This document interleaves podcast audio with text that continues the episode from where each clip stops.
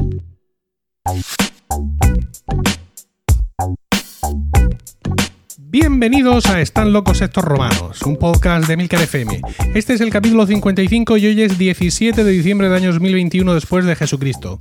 Toda la sociedad está alienada por la incultura, la chabacanería y la falta de sentido común. ¿Toda?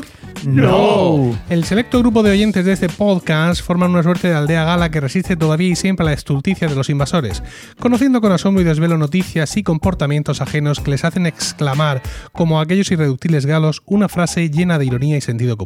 Están locos estos romanos. Yo soy Emilca y estoy acompañado por Edu Jaldón. Buenas tardes. Hola, buenas tardes. Diego José Miguel, José Miguel Morales, buenas tardes. De José Miguel Morales, buenas tardes. Sí, y Paco Pérez Cartagena, buenas tardes. Buenas tardes, Diego José. Vale, eh, no- nos sugería un oyente en nuestro canal de Discord, nuestro Sí. recién estrenado, que por qué en vez de hacer esta presentación no se presentaba cada uno a sí mismo de una forma jovial y, y pintoresca. Desenfadada. Sí, Incluso. para él conseguir identificar quién demonios sois. Ya, ya. No, a ver, yo es que no soy ni jovial ni desenfadado, entonces no puedo hacerlo. Claro. Bueno, eh, vamos, a, vamos a hacer un intento, pero no ahora. Vamos a prepararnos unas pequeñas semblanzas e incluso hacer un diseño de, mm, de producción sonora Mm. para el comienzo, pues no sé, algo así como Bueno, que se- quiero decir que, yo- que no hace falta que yo lo haga, son estos dos. Sí, Claro, porque el problema voz está en igual. ellos, que tienen la voz igual. Claro, Claro. igualica. Igual. Contratenor de A ver, la voz sí. viril es Sí. mía, soy Paco y no hay problema. Cuando quieras hablamos lo que haga falta. Ah, el de los comentarios chispeantes soy yo, José Sí, Miguel. sí. Y, el, y el de los rollazos de historia, Diego. Claro, Claro. claro. No cabe duda. Es que, a ver, si es que yo sigo sin entender cómo os confunden. Pero esto es de toda la vida del podcast. Yo no sé si es algo que hago yo mal en edición o qué. Pero bueno, en cualquier caso, vamos a atender lo que nos dice este hombre. Y para el próximo podcast, vamos a ver si hacemos alguna cosa, alguna- algunos bailes regionales para, para esto.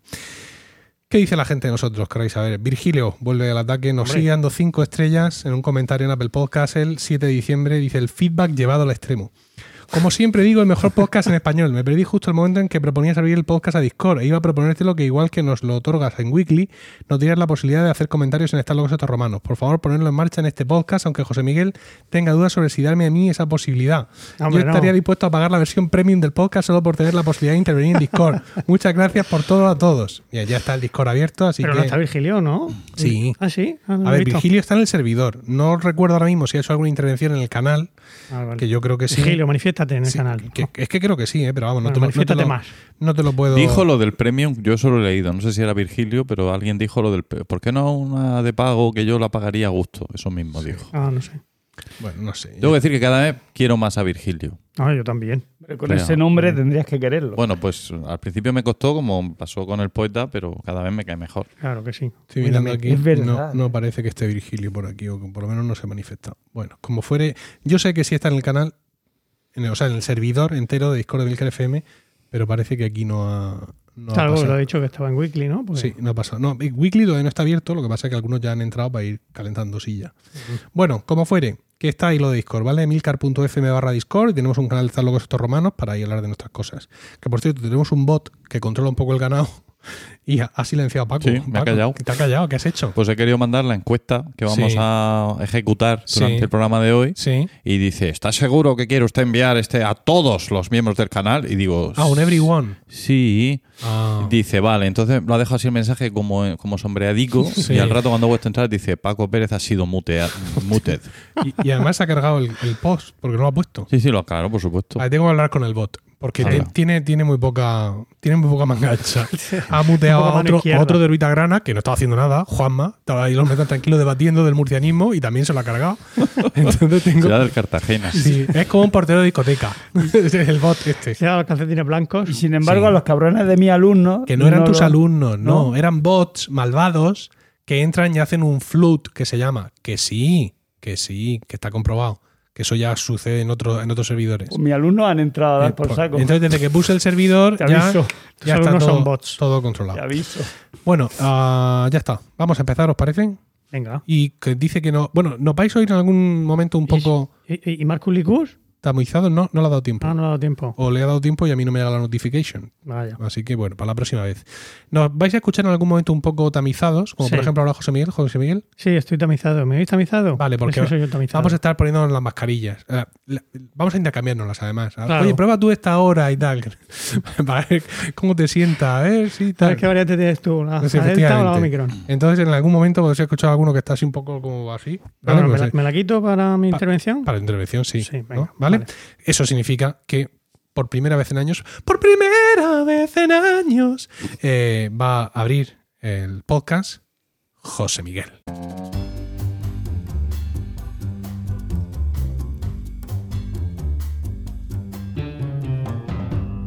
Y dinos, José Miguel, ¿de qué nos vas a hablar hoy?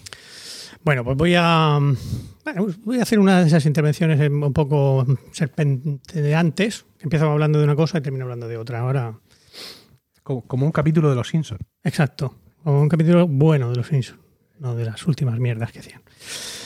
Bueno, pues, eh, a ver, voy a empezar contando. ¿Os acordáis cuando Paco, ah, eh, me parece que fue el año pasado por estas fechas, estuvo hablando de, de su amigo, el ciclista, Ah, qué majo. ¿Verdad? Sí, ¿no? Y, de- y, bueno, hablamos un poco de las crisis, de la mediana edad, y todo eso. Y yo, yo no- ya no sé si lo conté aquí al micro o lo conté fuera de micro, que me había comprado un telescopio. Me suena. Y que tú lo identificaste, dijiste tú también. Tú, Eso Andrés, es fálico, ¿no? claro. Sí, fálico, es verdad. No, bueno, este. Yo tenía uno así largo y estrechito. Y ahora tienes uno gordo y ahora tengo y uno gordo y corto. Sí, sí. Bueno, Porque, bueno, que, porque- que ha sido el que me he comprado últimamente, que era bastante más caro. Bueno, el caso es que, mm, pues a partir de ese momento, pues, pues el tema de la astronomía, pues me va interesando más. Bueno, a partir de ese momento no, ya me lo compré porque me interesaba, ¿no? Y el otro día, pues estuve viendo algunos datos pues, muy interesantes sobre la Luna, que no conocía, ¿no? Por, por ejemplo, que hace 4.500 millones de años, al poco de, del- de nacer la Tierra y, y la Luna, la Luna estaba muy cerca, muy cerca de, la, de, de nuestro planeta. Estaba apenas a 27.000 kilómetros de distancia, o sea, menos de, de lo que es un, una circunferencia, ¿no? Lo que es el- la circunferencia del Ecuador. Claro, tú mirabas a la Luna y aquello era una cosa enorme, se veía gigantesca, era muy, muy bonito. Pero resulta que la Luna se va, se va separando de la Tierra cada vez. ¿Pero siempre ¿no? o llega a un punto de equilibrio? Como los No, hijos. Se va, se va, se va. Se va, está se va, se fue. Se está yendo. Son a 4 centímetros al año. Se nos va. ¿Y las mareas entonces qué van a hacer? Por la marea se irá nada, mm, se desaparecerán. Bueno, probablemente. Y la mm, canción aquella de Como la marea, eso no se podrá cantar dentro de 20.000 años ya. No, 20.000 no, más. No, bueno, tenemos ahí. Ah, Sí, un poco más, un poco más. Pero sí, supongo que, claro, en, en aquella época las mareas tienen que ser la caña. Con la luna a 27.000 kilómetros. Claro, las casas ahí en el Everest, si no. no- Claro, sí, sí, el agua seguramente pues, se secaba el Atlántico y luego salía. Bueno, en fin, bueno. Bueno, hace 4.500 millones de años no había Atlántico. En fin, el caso es que hoy está a 385.000 kilómetros. ¿eh? De 27.000 ha pasado a 385.000. Como, Y la tarifa de, la luz, la, Exactamente. mayorista, está disparado. más o menos. Eso, sí. Bueno, y otra cosa curiosa es que el- hay una persona, solo una, cuyos restos mortales, las cenizas concretamente, están en, en la Luna, las esparcieron por la Luna. Eh, se, se trata concretamente del astrónomo americano Eugene Shoemaker. Shoemaker, que podemos traducirlo, ya que estamos aquí cerca del cabezo, como Zapatero. Eugenio Sabater. Sabater. Sabater, Sabater. mejor, ¿no? Que más, más de por aquí, de, de esta zona. Sabater, claro, hombre. Claro. Zapatero más que Zapatero. Zapatero. No, pero que ¿Has contado- Sabater, ¿Cuántos Sabater conoces tú por aquí, por esta zona, y cuántos Pues- Zapateros conoces? Todos los del cabezo, Todos los del caballero son Sabater, claro. pero está. Entonces Sabater. Bueno. Y a Leticia Sabater también la conozco. También. Bueno, no la conozco en persona, vamos. No sé quién. Gracias Bueno, a Dios. El caso es que este señor, pues claro, antes de, de- de llegar a la luna, pues tuvo que morirse, ¿no? porque estaba feo incinerarlo en vida. Y eso le pasó. Oportu- eh, Oportunidad perdida de chiste de nazis. ya, vaya. es verdad.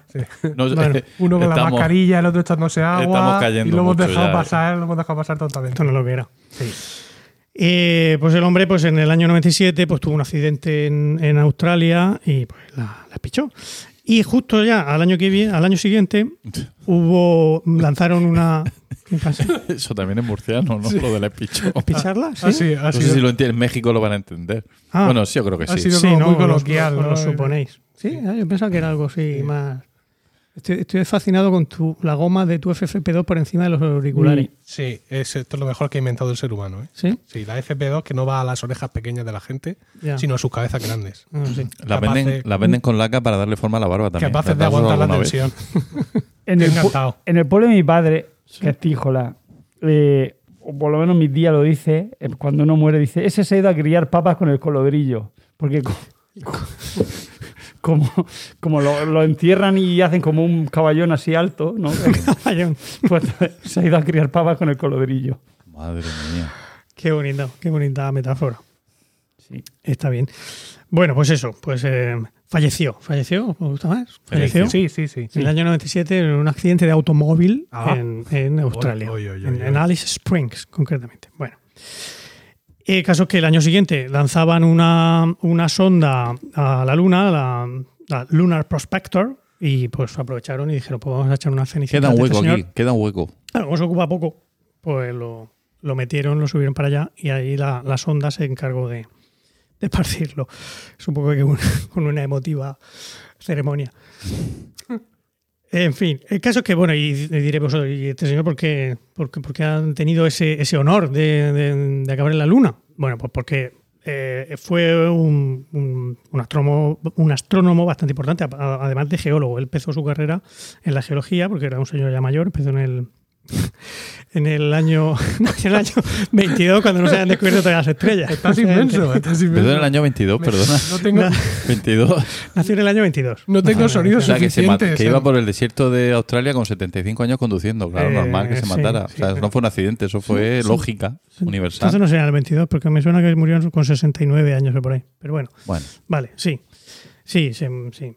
Eh, el caso es que, bueno, pues que eso, que él empezó su, su carrera como, como geólogo. eh, de, de hecho, su tesis doctoral trataba sobre demostrar cómo un, un tremendo cráter que hay en Arizona había sido provocado por un, por un meteorito. O sea que ya, en fin, ya, ya, ya apuntaba maneras el hombre. Y, y, bueno, al final se hizo famoso porque, aparte de otros muchos cuerpos celestes que descubrió durante su carrera, pues el más famoso fue el, co- el cometa Shoemaker-Levy 9. El 9, porque antes había habido otros 8. Que descubrió junto a su señora esposa, también no me acuerdo el nombre, pero claro, Shoemaker también se llamaba, por eso O, o Levi. no, no, Levy era otro señor que se llamaba David. Pero si antes David. hubo otro amante. ocho, hubo otro ocho Shoemaker Levy, Sí, o sea, descubrió la- este trío, este trío mm, Descubrió nueve. nueve cometas. Nueve cometas No. hasta el nueve. No sé si después del nueve vinieron más, que es posible. No, porque el- Pero los descubren de verdad, es decir, viéndolos, o es esa vaina de. Aquí hay un hueco, aquí tiene que haber algo, Esto- aunque, esto aunque va a haya explotado hace mil millones de años. Verás tú cómo. No, no, sí, no. no Sí. descubrieron, los descubrieron. Bien, bien, vale. Los descubrieron. El, y de hecho, este cometa fue famoso porque fue el primer cometa que orbitaba alrededor de un planeta, concretamente de Júpiter. No alrededor de una estrella, alrededor del Sol, Sí. como el resto de, de cometas que se conocen. De hecho, que ¿El cometa Halley no orbita alrededor de la Tierra? de la Tierra no, Ah, ¿de alrededor de qué? Del del, Sol. Del sistema Del sistema solar y se sale y todo. Boom, ¿no? claro. Loco. Es un cachondeo el cometa Halley. Sí. Eh, de hecho, los cometas se dividen entre los periódicos, que son los que orbitan por lo menos, mm, que, o sea, que, que vuelven a aparecer por aquí mm, cada 200 años o menos, Sí. y el resto que... ¿Y cómo hacemos, cómo hacemos esa clasificación? Por gusto de saberlo. Hacemos esa clasificación viendo cuánto tardan en volver. No, pero no lo imaginamos, claro. Sí, hombre, tú, vamos a ver, eh, hay una cosa que, es, que se llama a la, a la mecánica, ¿no? Sí. Entonces tú sabes que si un cuerpo lleva una velocidad y una dirección, Sí. pues mm, sospechas, puedes adivinar más o menos su trayectoria. Esto. Los perros no saben hacerlo, pero los seres humanos sí. Y las fuentes escritas también, de históricas, también ayudan. Sí, claro, efectivamente. Pues, eh, sí, los descubrimientos de hace 200 años, pues sí, eh, hay registros de, de todo esto. Ok. Pero claro, hay otros que no. De hecho, ahora mismo está pasando sobre nuestras cabezas el cometa Leonard. Este es Leonard seca, no tiene número. Bueno, Hawaii Leonard, tal vez, no. ¿Cómo? Kawhi Leonard. ¿es ese? ¿Kawhi? Es un jugador de baloncesto de la NBA. Ah, ya estamos con Estás haciendo deporte. muchísimos ruidos, Paco. ¿Qué te pasa? Es que estoy aquí en la esquina incomodísimo. ¿Pero ¿Y por qué estás tan Acércate incómodo? a Diego. Si me pongo Diego. ahí ya no llego. ¿Cómo que no llegas? Aquí tienes cable todavía, ¿eh? ¿Qué te da miedo? A ver, escúchame. Tengo que cable. Una sí, sí, FCP2. Sí, sí, sí. Claro. Seguid, seguid Bueno. con lo vuestro. Sí, que, que ahora mismo sobre Sí. nuestras cabezas está pasando el cometa Leonard, Cuidado con el cable, que lo- el, el cable te va a hacer tirar del vaso de encima de tu iPad de game. que no va a volver nunca más. ¿Por qué? Pues porque no es periódico. No. No lo vamos a volver a ver nunca más. No, no sigue una, una- Todos los cometas tienen una, una órbita muy excéntrica. Excéntrica. que me ha costado decirlo. Pero este, pues, este, de hecho, es que por lo visto ni orbita. Este ha pasado por aquí, pero ya no lo vamos a volver a Ah. ver nunca más. Pues una pena. ¿De cuál, ¿De cuál hablamos? Leonard. El Leonard. Que está pasando Ah, lo mismo. Y de sí. hecho, mm, no está claro si se puede ver a simple vista o no. Están ¿Pero diciendo ¿Tú con que- el telescopio lo has visto? No, porque lo tengo en el campo y no he ido. Mm, Te lo has perdido. No me he perdido. Ya no va a volver nunca más. No, este no. El que sí vi el año pasado fue el Neowise. Ese. Ah. ¿Oí- ¿Oísteis hablar del, del cometa? No. No. Ese sí que se veía a simple vista, era muy chulo. Muy bonito. Bueno, en fin, el caso es que. ¿Qué os iba a contar yo? Ah, que este, el, el cometa, mm, el otro que decía yo. Leonard. el de- no, No, el Schumacher el Levy Schumacher 9. Levy 9 Nueve. Se terminó estampando contra, contra Júpiter. ¿Estampando? Dios. ¿Tampoco se puede decir estampando? Sí, no, eso No, se está bien. Estampando se entiende, ¿no? No, pero es que hay, hay que poco empe- cier- un poco riguroso, Claro, es que empezado. ¿Por Estoy qué? últimamente- Colisionó, ¿Por qué Estoy- impactó. Ha empezado. Estoy pero- últimamente muy interesado en la astronomía y en el Sí, oh, sí, sí, ¿cómo si es posible y pronto. Se va a sacar Fulano otro la doctorado. despichó. El, el este se estampó. Este no lo vamos a ver nunca más. Pero está, en primero, está en preparatorio de astronomía. Ah. Todavía el léxico no lo domina. Pero vamos mucho. a ver, vamos a ver una cosa. ¿Qué diferencia hay entre colisionar y estamparse? Pues que, que un cometa no se estampa. Mm. Anda que no. No. Anda que no. Este, este en concreto. Me va a decir- este. Contra Júpiter, además. Eso fue una estampación. El Schumacher Levy 9. De hecho, fue una estampación porque dejó marcas. Dejó marcas en el. En el dejó, una, dejó su estampa en, Júpiter. eso está muy bien, ¿Eh? pero no ¿Te ha cuela. no cuela nada. Dejó, dejó marcas en el, en el planeta que, que eran incluso más visibles que la gran mancha roja de, de Júpiter. Durante, durante meses se veía ¿Han hecho la gran marcha roja? mancha. Ah, vale. mancha. Del otro hablará Diego luego. Y, y bueno, pues por eso se hizo, se hizo famoso este señor. Y, y bueno, el caso es que leyendo sobre el descubrimiento de este cometa, pues eh, y ya os cuento os comento luego por qué, pues eh, he visto una- unas referencias a, a, a un cuento, a, a este cuento que, que voy a pasar a, a- a recitaros. Sí, no, sí. Es A recitarlo, cuento. porque es un poema. Es un cuento. No, entonces no lo relatas, no lo lees, no lo recitas. Uy, ¿estamos picadicos o...? no, no, no. Procede. ¿Quieres hacerlo tú? Procede a recitarlo. No te Ah, estamos venga, pasando sí. una, ¿eh? Qué ¿Eh? cosa. No, Hombre, no. es que está el primero. Habrá que trolearlo. Sí, nos pillas con No, fuerza. venga, no, lo voy a leer yo, con mi voz de, de, de sistro. Eh, hace mucho tiempo ¿Cómo? vivió en Ceilán, en el lejano oriente, un poderoso rey llamado Jafar. Uh, como el de Aladín. El malo de hacía- Aladín. Pensaba que nadie lo iba a decir.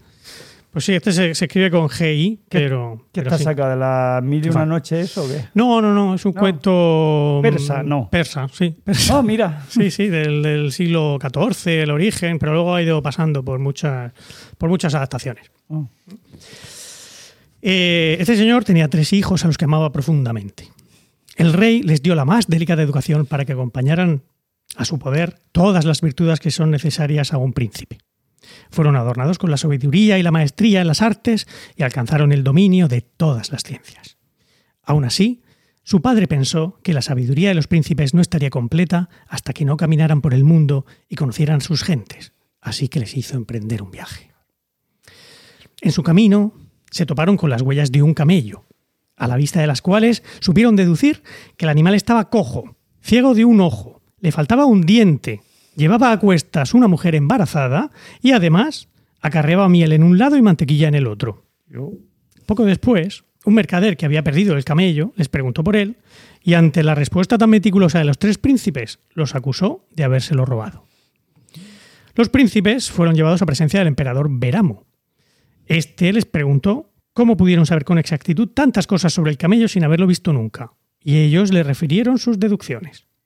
El camello había comido hierba del lado del camino en que ésta era menos verde, así que debía haber sido ciego de un ojo. Había a lo largo del recorrido montoncitos de hierba masticada, del tamaño del diente de un camello, que debieron de caer por el hueco del diente que le faltaba a este. Las huellas mostraban que arrastraba una pata, así que debía de ser cojo.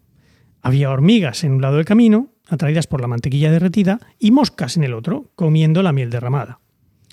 Junto a las huellas del lugar en que el camello se había arrodillado estaban las de unos pies, y junto a ellos, orina de una mujer. Había también huellas de manos, por lo que supusieron que la mujer estaba embarazada y tuvo que apoyarse en sus manos al orinar. No entiendo muy bien cómo sabían distinguir la orina de mujer de la orina de hombre, pero bueno, en fin. El juicio se vio interrumpido por el anuncio de que el camello había sido encontrado. El emperador Beramo, encantado por la sabiduría de los tres hermanos, los despidió colmándolos de regalos y ellos siguieron sus aventuras. Y aquí acaba el, el cuento, fin de la cita. Claro, eh, o sea que en el, en el cuento este vemos como los príncipes en principio habían salido de su, de su palacio con la intención pues, de, de, de fogarse, de vivir, el- de, conocer el mundo, de vivir la vida, y al final lo que encontraron fueron pues, las riquezas del, del emperador, que los colmó de riquezas, y, supongo que, bueno, pues, ya no he leído el resto del cuento, pero de grandes éxitos y de, y de, bueno, de muchas cosas mejores incluso que las que habían salido a buscar. Y de ahí es de donde, a, donde yo, a donde yo quería llegar. En persa, hemos dicho que el cuento era, era persa, Ceilán no se llama Ceilán, se llama Serendip. Oh. Vale. Ah, ¿por Oh, ya sé, ya sé, ya sé. de lo que va a hablar, la serendipia. Serendipia. Va a hablar de la serendipia. Serendipia, muy Ah. bien, muy bien. Que la serendipia eh, básicamente se define como eso, ¿no? Como un descubrimiento o un hallazgo afortunado, valioso e inesperado que se produce de manera accidental, casual o, que esta es la parte que a mí más me interesa, cuando se está buscando una cosa distinta. Porque si no, puede ser siempre, eh, lo demás es todo un descubrimiento casual, es una casualidad, es suerte, potra, podemos llamarlo como, como, como queráis. Pero la gracia de la serendipia es que estás buscando otra cosa y te encuentras con algo, con algo mejor. Por eso eh, encontré este cuento cuando hablábamos del cometa de Shoemaker Levy 9, porque ellos no estaban buscando un cometa. En ese momento habían encontrado otros ocho antes, no estaban buscando un cometa, estaban buscando objetos cercanos a la, a la Tierra. Y encontraron el, el cometa este, que además tenía la gracia de eso, de estar orbitando alrededor de Júpiter, que era una, una novedad. Entonces, bueno, pues eh, el, claro, serendipias en la. famosas serendipias en la. en la historia. Pues bueno, pues, La de Fleming. la de Fleming. La de Fleming es una de, la- de las más famosas, ¿no? Cuando en 1922 Fleming estaba haciendo un cultivo de bacterias y se dio cuenta, bueno, se le contaminó el cultivo con un hongo y vio que alrededor del hongo, pues no, no crecían, no seguían creciendo las bacterias. ¿El descubrimiento de América se podría considerar una serendipia? Pues eh, mm, sí, hay gente que lo considera. Humberto Eco, concretamente, lo considera una, una serendipia. El- bueno, sí, ¿por qué no? ¿No? Si tú salías buscando una ruta hacia las Indias y te encuentras con un continente. Pues oye, sí, yo creo que es mejor. ¿no? Pues sí. Yo creo que sí, sí, estamos de acuerdo. Eh, bueno, Fleming no fue capaz de aislar la penicilina, pero claro, fue, sí se dio cuenta de que aquello tenía, tenía su miga.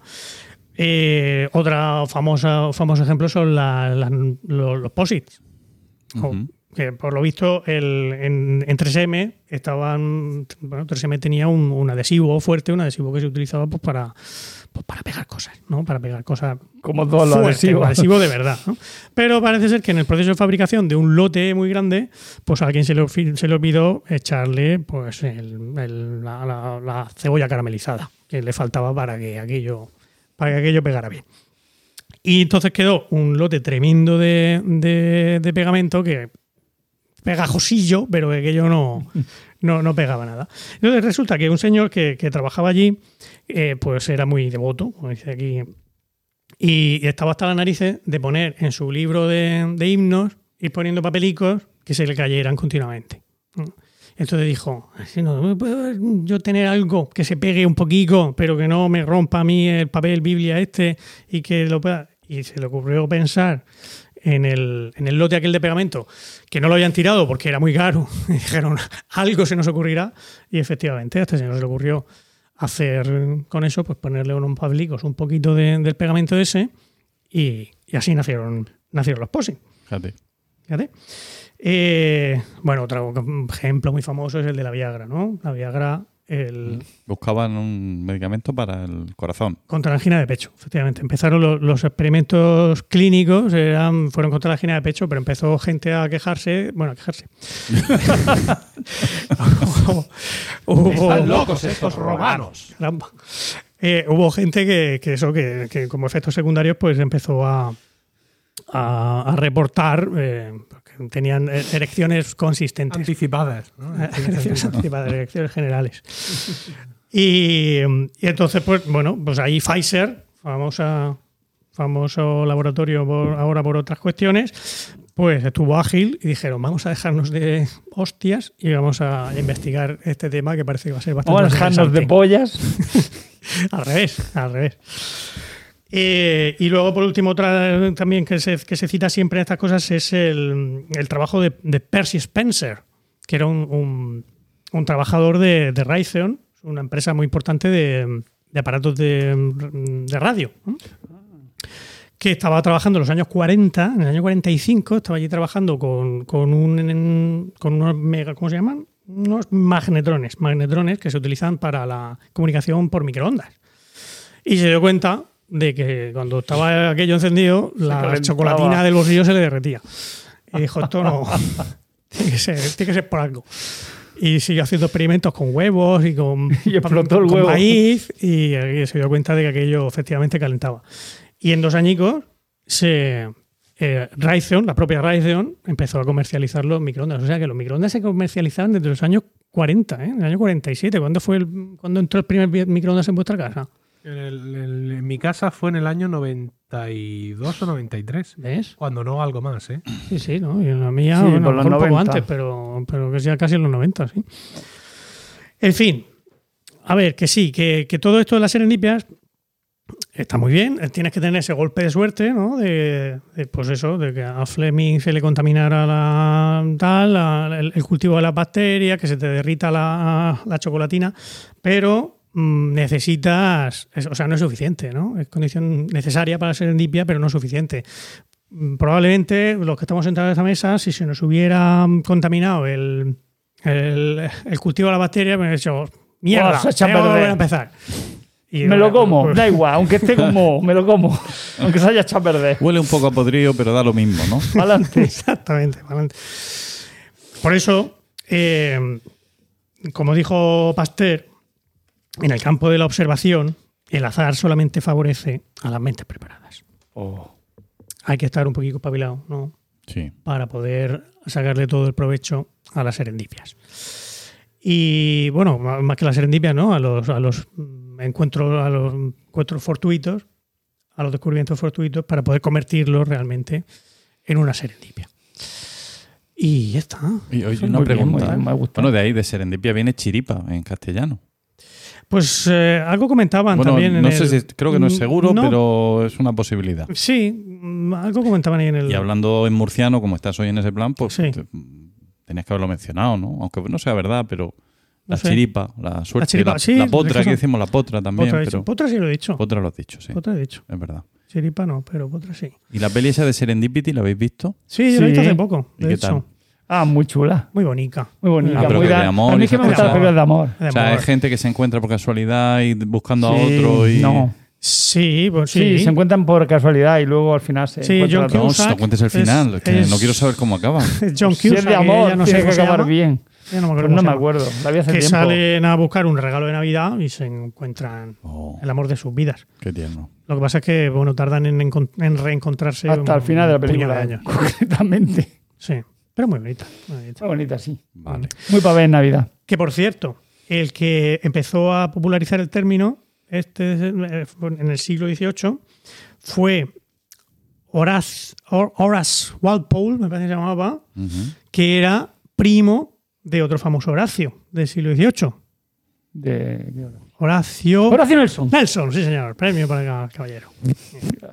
El caso es que no sé por qué. No re- yo re- creo que he hablado yo de la serendipia también, del origen del término o algo así en alguna de- en algún programa anterior, porque me está sonando mucho todo lo Es que posible. cuentas.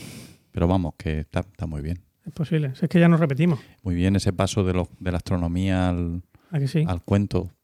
Muy Ah, bonito, muy interesante. Eh, y sobre todo que nos has contado el cuento de dónde viene eso, que está muy Ah. chulo. Bueno, me alegro que os haya gustado. Mucho, mucho.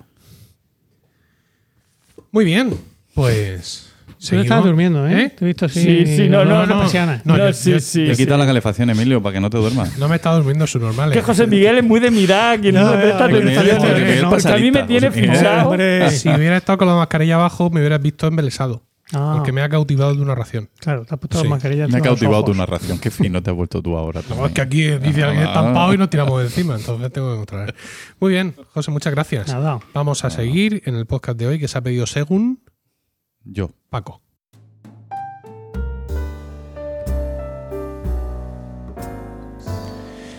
Y dinos, Paco, ¿de qué nos quieres hablar hoy? Pues del eneagrama. Hombre. Del eneagrama. Anda, qué sorpresa. El eneagrama de la No personalidad. Ah, pensaba que era lo que me pusieron a mí una vez. Con... Es un enema. bueno, más o menos. Eh, pues sí, eh, el eneagrama del que yo ah, he oído hablar hace muy poco realmente, ¿no? Me pasa como a José Miguel con la astronomía. No, tú, tú- lo tuyo viene de, más. Bueno, dos o tres años. Vale. Pues eh, la primera noticia que tengo yo del eneagrama es en Twitter, ¿no? un tuit de un, de un compañero nuestro en, la, en esta red y, y amigo, eh, Antonio Rentero, Gea. eh, contestando a alguien que había, había hecho el test y estaba entusiasmado y él dijo que también lo había hecho y que le había llamado mucho la atención. Entonces yo me metí, probé a hacerlo y terminé eh, terriblemente enfadado con el test. ¿no? Entonces eh, dije, esto no puede estar bien, no puede ser verdad, tiene que ser todo falso y, y ya pues me interesé por desmontar, porque si hubiera dado otro resultado a lo mejor pues me lo creo y ya está, ¿no? Pero bueno, esa, fue la, esa es mi motivación. Oye, oye, ya que hablábamos de origen de las palabras. Eneagrama. ¿de dónde Eneagrama, eneagrama viene del griego, ¿no? Enea, que es nueve, y grama, pues dibujo, línea, enea, nu- yo- nueve líneas, sí. Ah, eneágono, eneágono, nueve esquinas, ¿no? Ah, vale, vale, vale. Yo pensaba que venía. Eneasílabo versus eneasílabo. ¿Por qué de- pensabas que venía? ¿De? Eneas De Dido el, y Eneas. el noveno Ah, de, los, vale. de- de- de los hijos de... El, no- el De noveno su de los padre. hijos de, De su madre. de- sí, No, que no era hijo de Príamo. Era, era primo de. Bueno, es igual. Pero, no es que no me acuerdo exactamente. Era, o sea, era primo de París, por tanto, sobrino de Príamo. Pero bueno. Sí, claro, era hijo de Anquises. Qué tontería, de Anquises y Venus. Y era el noveno, hijo- era el noveno hijo de Anquises. No, Ah, en plan, aburrido, ya este cómo le ponemos. Pff, ¿Cuántos hace? Venga, venga, va, Eneas. Hijo de verdad, Príamo, como- ¿eh? Si no lo habrías querido tener, haberlo dicho. protagonista de la famosa ópera Dildo y. Enemas. Y enemas. Y enemas. Estamos Jaime, derrochando toda Jaime. nuestra capacidad. Todos los intelectual. chistes de Cuyo Jaime hijo sido- era Julo, que tiene una gran. Es un rima. gran rima, sí, Julo, efectivamente. Muy bien, Qué muy infierno, bien. qué infierno de infancia, Julo. que no poder salir al recreo. Llámate, prueba a llamarte Cartagena de apellido en un colegio de Murcia y luego me lo cuentas. Ah, claro. Ah, vale, joder. vale, perdón. Venga, vamos allá. Eh, bueno, voy a intentar dar una Me ha descripción. callado la puta boca. ¿No? Que dice, no dice esto la juventud ahora. ¿Es eso? Mm, Voy a dar una descripción, eh, aunque esto lo más práctico es que la gente lo busque porque no se va a entender nada, pero yo lo voy a intentar. Eh, básicamente es, el enagrama es un círculo que circunscribe una serie de líneas que se cruzan entre sí formando diversas figuras geométricas o, simple ángulos, o simples ángulos con una apariencia bastante simétrica y regular. Tiene un total de nueve líneas, de donde le viene su nombre, todas ellas unidas compartiendo un vértice entre sí, con lo que tenemos un total de nueve vértices que se enumeran de un modo que se explica conforme a varias leyes numéricas, claro. Eh, dicho así deprisa, es como meter juntas en una lavadora dos estrellas de David y darle a centrifugar. Entonces, Vale. lo que te Ahora sí lo he entendido. Bien. Eh, no quisiera que mi forma de contarlo deje eh, traslucir desconfianza todavía. Sobre todo cuando vemos los resultados ya es cuando ya la genera. Los resultados no, pero bueno, luego lo vemos. Lo cierto es que las fuentes eh, consultadas sobre el eneagrama, eh, eh, digamos que algunas se remontan hasta época caldea. Dios. época caldea. Se menciona mucho también a los sufíes, que como sabéis es una, una secta islámica eh, muy antigua. En árabe. Eh, es, es interesante en este Se sentido. caldeó la cosa en la, Sí. en la época caldea, ¿no? Sí, allí. es interesante en el sentido citar las palabras del estudioso Gonzalo Morán en su blog Pobre Niño Pijo. Oh. Eh, el eneagrama es algo muy antiguo, aunque durante largo tiempo no se le haya conocido con ese nombre. Aunque aún no hay evidencias fehacientes, muchos historiadores están convencidos de que en la biblioteca, no, que en la biblioteca de Asurbanipal, en alguna de las 100.000 tablillas que no se conservan, se Ah. encuentra el símbolo del eneagrama. Esto es el, digamos, la evidencia poderosa que hay de la existencia del eneagrama en, las culturas. De Asurbanipal, no confundir con Asurnasilpal, que es Claro, otro. que tenía la, la barba de otra manera. Sí, Era. Eso me lo dijo Antimo. Me dijo, yo lo distinguía por la barba. Parece ser. Bueno, eh, si di- digamos, si desechamos la- por falta de pruebas la opinión de estos historiadores, ¿no? que dicen que están seguros de que en la biblioteca, De- una de las tablillas, estaba el eneagrama. De que una biblioteca formada por 100.000 tablillas de arcilla, Sí, de las que, que se- el, el fragmento más grande que se conserva tiene la- el tamaño de mi Exacto. la uña de mi meñique. No sé las que se han conservado, pero bueno, que el eneagrama no está en ninguna, pero que seguro que en las que no se conservan estaba. Ya. Pues la mayoría de explicaciones, digamos, un poco más ya concretas y, que- y que remiten a algo que podemos identificar un poco más, nos, nos eh, retrotraen al místico armenio George Gurdjieff, que murió en 1949. Ah, claro, claro. ¿Quién fundó, eh, no habéis oído hablar nunca de Gurdjieff? ¿No? No. Vale. ¿Quién fundó una Ni escuela? del Levi. ¿Cómo se llamaba? Levi, Strauss, Strauss. 9 tampoco. Pero Pues bueno. yo, curiosamente, de Gurdjieff se había oído hablar. ¿Un mediocentro Porque, porque Franco Battiato era un, era un gran seguidor de Gurdjieff. Ah, Y algunas de las canciones de Battiato se entienden eh, leyendo a Gurdjieff. Vale. Así que ya sabéis. Eh, ¿Quién fundó una escuela de búsqueda espiritual basada en la doctrina del cuarto camino? Resumiendo, Claro. Ah, ahora vas a explicar Perdón. la doctrina del cuarto camino. si queréis, vamos. Sí, sí, por favor. Sí, venga. Hay cuatro caminos para que el hombre despierte, Emilio. ¿eh? Es, es decir, Y uno de ellos su Pero hermano. qué ¿no? coñazo. Se lo despierta. Ah, no, perdón. lo despertaba cuando era chico. dices, Escúchame, acabo de poner en el canal de Discord lo que no te ha dejado poner el bot. Ah, ¿no? Que muchas gracias. que- A ti sí te deja, ¿no? Claro. No, es que- no, claro, Pero no es sé yo, pero si no hace falta Mira, que lo expliques, lo entiendo. te ha silenciado por mutear, por decir everyone, Ah, ¿vale? Pero tú tienes permiso para decir everyone. Ah. Entonces tengo que explicarle ¿vale? que, que mis permisos están por encima de sus sospechas. Mm, Malditas inteligencias artificiales. Mira que nos has advertido sobre esto, José Miguel. Os lo dije, os lo ¿Eh? dije. Eh, Pero bueno, venga. Bueno, pues la doctrina del cuarto camino eh, nos dice que hay tres caminos más, pero que eh, para ser prácticos hay un cuarto camino que La doctrina del cuarto camino es la, es la doctrina del camino. Os explico. Eh, porque luego estaba la tercera vía, pero eso era Sí, otra cosa. no, Tomista, el ¿no? el, eh, fakir, no. Me iba a Tony Blair, pero bueno. yo también. Está el fakir, ¿no? está el monje y está el yogi, ¿vale? Esos son los tres que no valen. Esos son los tres que mm, no merece la pena esforzarse. Vale. Quiero decir, ni vamos para monjes, ni vamos para yogi, ni vamos para fakires. Es que Vale. mucho esfuerzo para luego ningún, es, ningún premio. Y sobre todo a, a Gurdjieff no le interesaba nada seguir esos caminos y, y además que iba a sacar muy poco dinero con eso. Es decir, dijo, el cuarto camino es el interesante Sí, sí, porque sí. nos permite en nuestra vida cotidiana alcanzar pues ese, ese grado de, de iluminación, ese despertar a la parte olvidada de nosotros mismos. ¿no? Eh, entonces, como son caminos poco practicables, él nos recomienda ese cuarto, que es el del hombre corriente.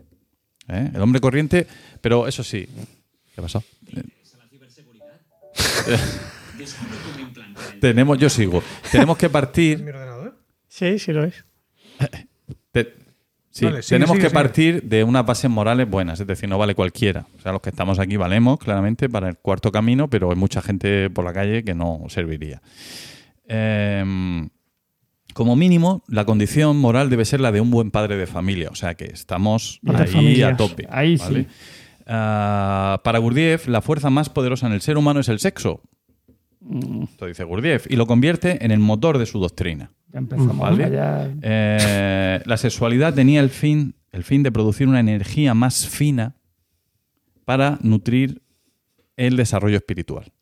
Es decir, que es conseguir, Mm. conseguir la, la, eh, digamos, la iluminación o el despertar por medio de, la práctica de la práctica inteligente, vamos a decir, del, del sexo. El Gurdjieff que Ah, entonces, él enseñaba mm, de manera distinta en sus en sus seminarios, ¿no? Tenía un grupo de trabajo. Yo, eso es una secta, Y, ¿eh? de- y dice y enseñaba a algunas personas les recomendaba abstinencia, sobre todo a las más feas les recomendaba abstinencia. A las la- personas más Y a feas. otras la promiscuidad. Dentro de un trabajo energético, por supuesto. Tú y tú y tú, Dice- promiscua, tú y tú, tú no. Ambas formas estaban, estaban orientadas a producir una alquimia interna, ¿no? Entonces se juntaban, apagaban la luz y decían lo de organización, organización, algo así. Gurdjieff hablaba concretamente de un centro sexual que produce energía y que debe cultivarse y no dilapidarse. Mm, ¿De acuerdo? vale, vale. ¿Eh? Bueno. El maestro consideraba que parte vital de su sistema era el recordar el sí mismo y que el orgasmo era una experiencia en la cual se vivía en el momento. ¿Vale? Eh, de manera totalmente involucrada eh, y se podría decir eh, que, mm, esto no sé lo que pone aquí, me lo salto, dice, Gurdjieff se jactaba de poder provocar a una mujer un orgasmo a distancia con solo mirarla y formar un vínculo hipnótico. Qué bárbaro. Pero solo a una mujer. ¿Perdón? Solo a una mujer. A una mujer, sí, un orgasmo, una cada vez. Ya. ¿Vale? Más- de golpe varias no podía ser porque tenía que estar cambiando no, no, la me mirada. refiero, me refiero a un hombre. No podía con, Mm, no, de eso no- con mi, la mirada. mi fuente no habla de eso. Ya. Eh, en fin, pues no nos desviemos tampoco del tema. Vamos a volver al enneagrama. ¿Por qué, ¿Por qué? ¿Por qué desviarse? Hablar de homosexualidad. Ya estamos, ¿eh? Que Ah, perdón, sí, vale. no nos desviemos y menos en público, como decía. La doctrina de Gurdjieff respecto al enneagrama se conoce en realidad, sobre todo, no por lo que escribió Gurdjieff, que él escribió unos cuantos libros, sino por una obra, una publicación de su colega y compatriota Peter Ouspensky, Tampoco me suena. tampoco. En el libro Fragmentos de una enseñanza desconocida, donde eh, se presenta el símbolo del eneagrama como una, un, un hallazgo de Gurdjieff y donde se remite a la doctrina de los sufíes y todas estas De los cosas. caldeos. Eh, dice, mm, todo en él, todo, en el eneagrama en realidad, eh, digamos que, mm, bueno, todo, todo tiene una explicación matemática así muy, muy impresionante, ¿no? Un aparato teórico que parece muy riguroso, con lo cual le da el, el- el- el mínimo soporte científico que la cosa necesita para ser creíble. Eh, algunas, Tanto como algu- científico. algunas de las cosas, yo, yo, bueno, he dicho solo la palabra en vano, me perdona usted, Bueno.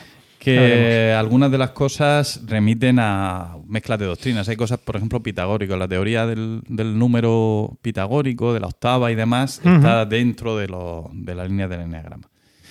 Eh, bueno, pero esto, esto quedó ahí como hallazgo hasta que un eh, psicólogo eh, boliviano llamado Oscar Ichazo desarrolló a partir del enneagrama una teoría de la personalidad, identificando nueve personalidades humanas, humanas básicas que identificó con cada uno de los vértices del enneagrama y definió también en qué manera puede pasarse de una a otra, ¿vale? Entonces, la, bueno, lo más chocante es que según él mismo afirma en la obra en la que revela esto, eh, las nueve personalidades le habrían sido mostradas por revelación angélica. Madre mía. Eh, Al psicólogo. Exacto. Bien, eh, los nueve tipos son, el tipo 1 es el perfeccionista, el 2 es el servicial, el 3 el triunfador, el 4 el sensible, luego el pensador, el leal, el entusiasta, el líder y el pacificador. Estos nueve tipos básicos ¿vale? tienen una versión, digamos, neutra, en la que uno es lo que es, ¿no? Pues si uno es pensador, pues está en modo pensador. Y luego tiene una versión desintegrada en la que digamos que uno no está, está fuera de integración con el entorno y por tanto pasa a otro, a otro nivel. Es decir, por ejemplo, el 5, que es el pensador, cuando está desintegrado se convierte en el 7, que es el entusiasta. No me preguntéis por qué. Y cuando está integrado ah, se convierte en el 8, El desafiador. que es el líder. Ah. ¿Vale? Esto es así, ¿de acuerdo? Esto es lo que él dice.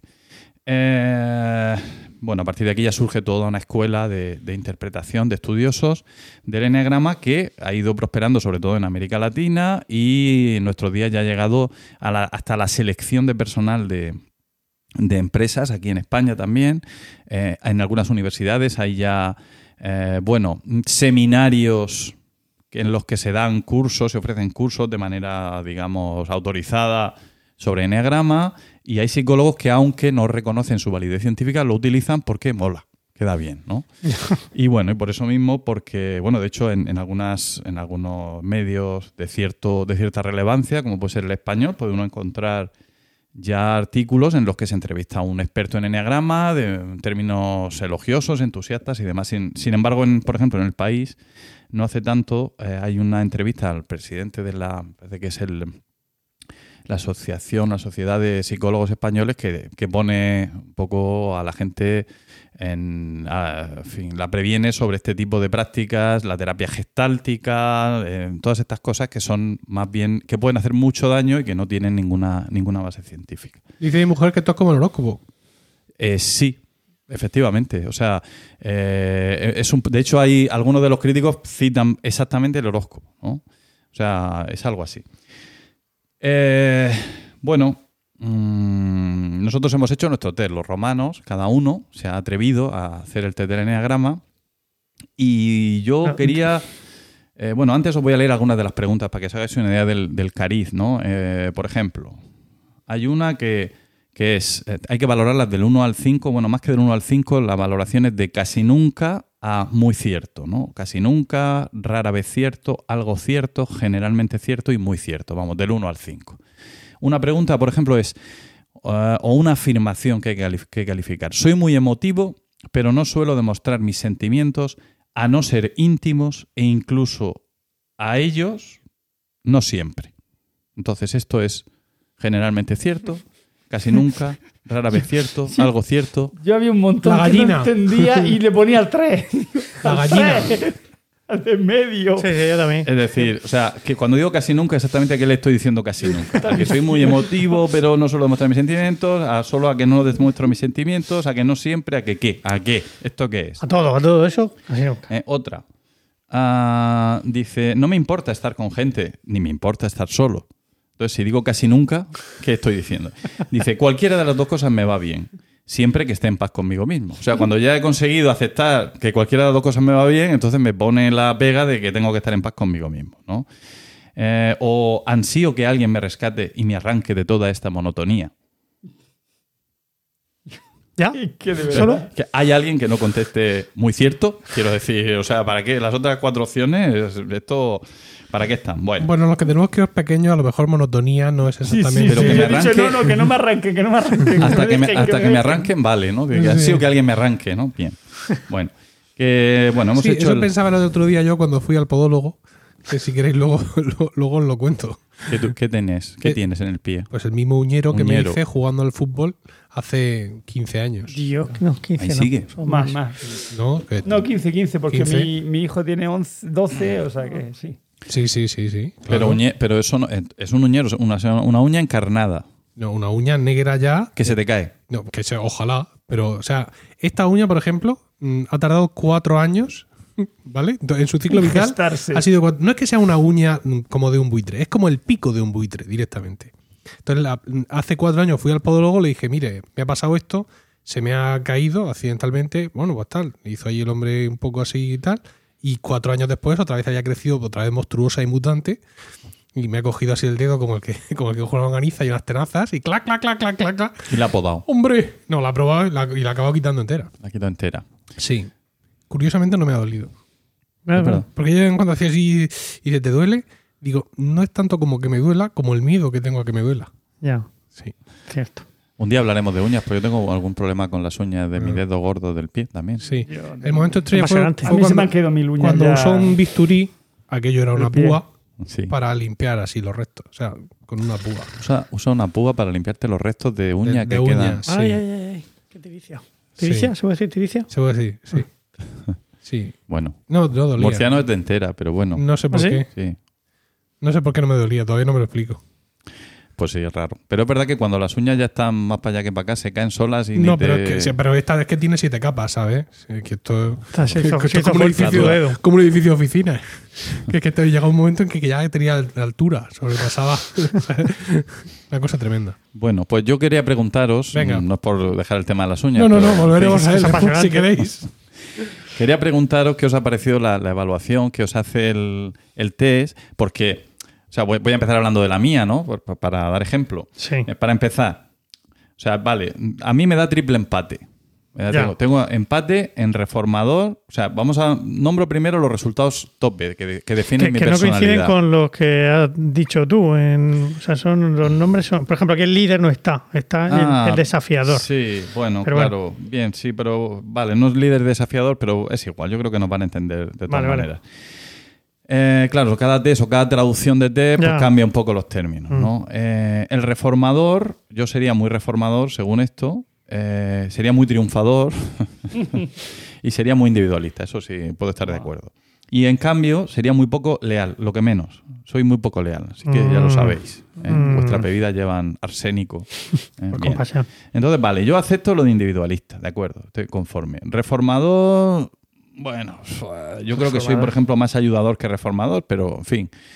Y lo de triunfador no lo veo por ningún lado, pero, pero ahí está. O sea, no estoy muy conforme, pero me fastidia mucho, mucho, mucho lo de que me ponga leal lo que menos. Yo soy un tío súper leal. ¿Alguno de vosotros puede decir lo contrario? No. No. Vale. No me atrevería.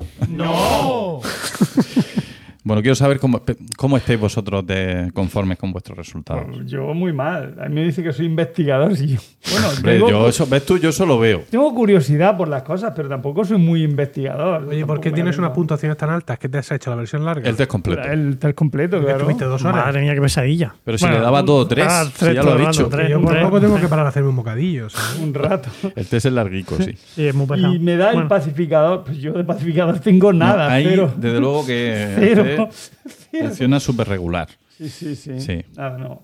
Y ya, y ya. Y luego te da, lo más bajo te da, eh, es, puede ser el, el triunfador. ¿no? 30 y, 38 Fracasado. triunfador Me da un. Sí. sí. y 37 individualista. Individualista. No eres nada individualista. Yo eso sí te veo. ¿Cómo? Yo te- no te veo 37? individualista. No, no soy muy individualista. Por- 37 individual. Ah, claro, porque tú tienes el doble. largo. Claro, porque el- yo, yo tengo el pacificador 52 y el investigador 51. Ahí en nada. Y el leal un 42, que tampoco está mal, ¿eh? Mm. Como reformador. De todas formas, yo no me veo ni reformador, ni ayudador, ni triunfador, ni individualista, ni investigador. Leal, sí, yo creo que sí. Entusiasta, pues no mucho, ¿no? Sí. Desafiador, pues, bueno, a veces. Bueno, Eh, pero es, que, pero es que la definición está tampoco, quiero decir, por ejemplo, yo tengo el ayudador, ¿vale? Mm. Y, y dices tú, el ayudador, pues a lo mejor puedes pensar, por, solo por la palabra ayudador puedes pensar no, pero abajo del, del test había como una pequeña definición de lo que él entiende por el ayudador. Ah, Y no yo leí y dije, buah, soy yo literal. Pero sin embargo pone también que soy una puta rata mezclera, porque en lo que es leal he sacado un 15. Vamos a leer la definición de lealtad. No, pero es que y en, en individualista saca un 12, que eso ya me lo tendréis que decir vosotros. Bueno, pero a mí lo del 15 me toca los cojones, porque yo, como dice la gente en sus perfiles de Twitter, soy amigo de mis amigos. Me ha tocado los huevos, el subnormal este. Mira, el leal es el tipo, O sea, es pa- el tipo pa- comprometido. Para estar follándose una pava allí en el campamento aquel, a mí me pone de hijo de puta. Entonces no lo veo. El, el- a ver, el leal es el tipo comprometido orientado a la seguridad. De momento, tú eres leal. Tipo comprometido orientado a la seguridad. Eres digno de confianza, trabajador y responsable. Sí. También puedes adoptar una actitud defensiva. Eh, ser evasivo y muy nervioso, no te veo yo mucho así, pero bueno. Trabajar, trabajas hasta estresarte al Sí, mismo eso- tiempo. Eso sí, eso sí. Ahí, ahí eres Ahí leal, ahí eres súper leal.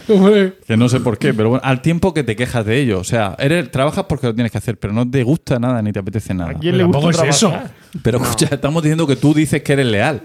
Tú, tú crees que eres leal. Pero y te fastidia que, te no. haya puesto poca puntuación. Hombre, y a ti también. Sí, pero ahora hablamos de ti. ¿Eres cauteloso e indeciso normalmente? No. Pues No. entonces no eres leal, Ya, pero según es esto. que el, el genotipo este de los cojones mezcla ahí un montón de cosas y le pone leal, como le podía haber puesto mi huevo, mi no. Pues, eh, que haber Estamos- puesto arroz. Capricornio. Estamos demostrando, estamos demostrando que el test no está bien. No, no. Dice, ¿eres reactivo, desafiante y rebelde? Rebelde. ¿Y desafiante? Desafiante yo. Pues entonces no eres leal. Pero que está ¿y bien. qué, qué coño tendrá que ver? No sé, pregúntaselo a este.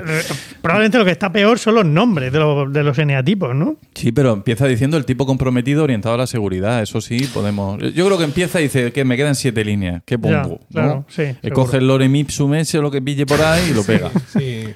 Bueno. Como, como tú dices, Sagitario, hoy recibí una mala noticia. A tomar por culo. Que es lo que le pasó a Tauro ayer. Es que no hay una racha que llevamos. Bueno, bueno eh, sí. Y bueno, y José Miguel, ¿qué, qué tienes que contarnos? Yo, a, a mí me ha salido ayudador, pero mm, muy a la par con reformador y desafiador. No sé. Yo lo desafiador lo veo, perdóname. yo lo veo. Yo ahí Sí, te sí, veo. claro, puede ser. Vamos a leer Sí, desafiador. sí, a no ser que ahora la definición de desafiador sea tendente a las calcificaciones del riñón. ¿Sabes qué? qué? Entonces sería yo, desafiador. Que- claro. que eso es lo que te quiero Espérate, decir. vamos a leer el desafiador. Dice, dice, como, como diría Florentino, un poquito su normal. Un poquito Tolili, ¿no? Tolili. Qué bueno aquello de Florentino. Qué grande. Qué grande. Eh, José Miguel, Sí. eh, ¿eres un tipo poderoso y dominante?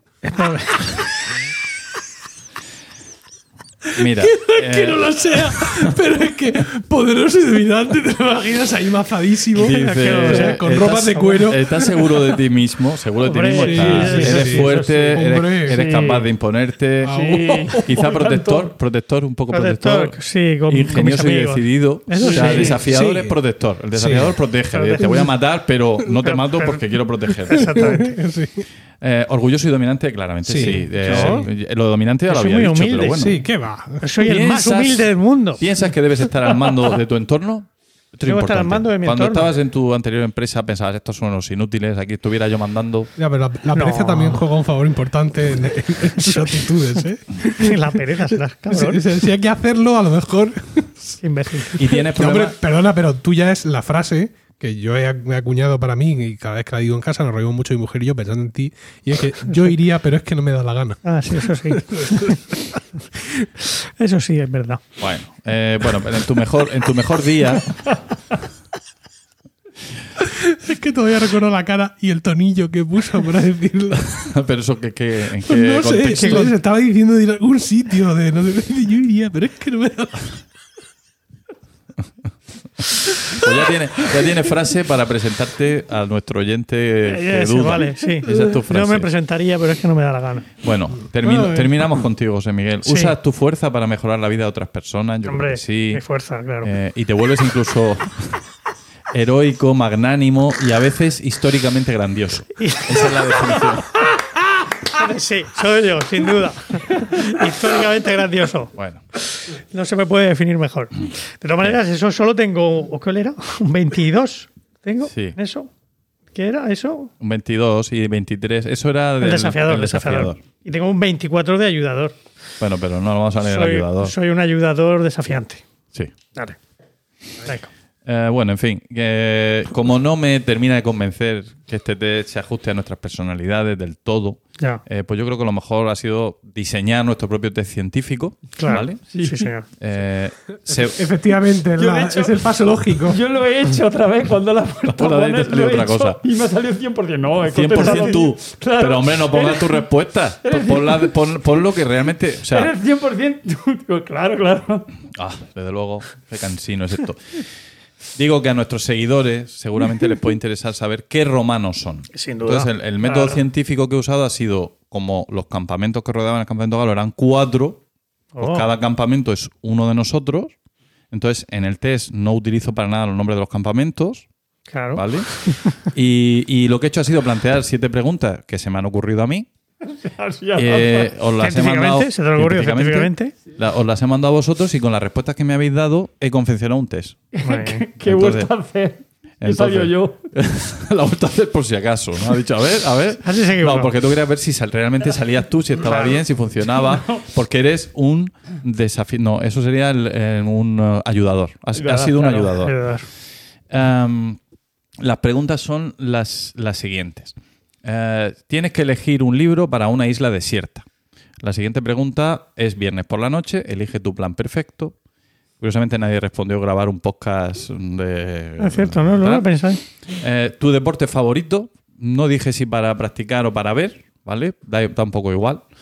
Eh, otra, te llega un mensaje al WhatsApp en un momento de relax, ¿qué haces? Eh, otra, eh, te regalan un bono de depilación y lo rechazas, porque damos por hecho que lo rechazamos, porque, y ahí están las respuestas. Eh, o estás en un concierto y te da un ataque de tos. Eh, y la última, ah, me dan tapa a elegir, ¿vale? Yo os di a vosotros cuatro, pero como dos de vosotros coincidisteis, lo he Ah. dejado en tres respuestas. Sorprendente que dos coincidieran en, en- en los callos. ¿vale? No voy a decir quién, pero dos coincidieron en los callos. Callarse, callarse. Por eso lo. Vale. Eh, también curioso las respuestas que, que dimos al, a la pregunta del ataque de tos, ¿no? Porque todos respondemos lo mismo, o sea, la conclusión es la misma, pero cada uno de una manera levemente distinta que las hace muy interesantemente sutiles, por supuesto. Y bien, y bueno, voy a concluir como no podía ser de otra manera con una frase de Gurdjieff. Eh, decía Gurdjieff, atentos, ¿puedes poner alguna música así como solemne? Pon la- después, pon la música es que aquí, de aquí Diego. tengo un botón que no sé lo que tiene. A ver lo que sale. A ver. El himno de Silan. Ah, En general. vale, ¿Vale? bájalo un poco, bájalo un poco. Venga. Si el hombre aprendiese a aceptar todo el horror y la pérdida de la vida cotidiana, comprendería al fin que lo único importante es huir de la norma, saberse libre.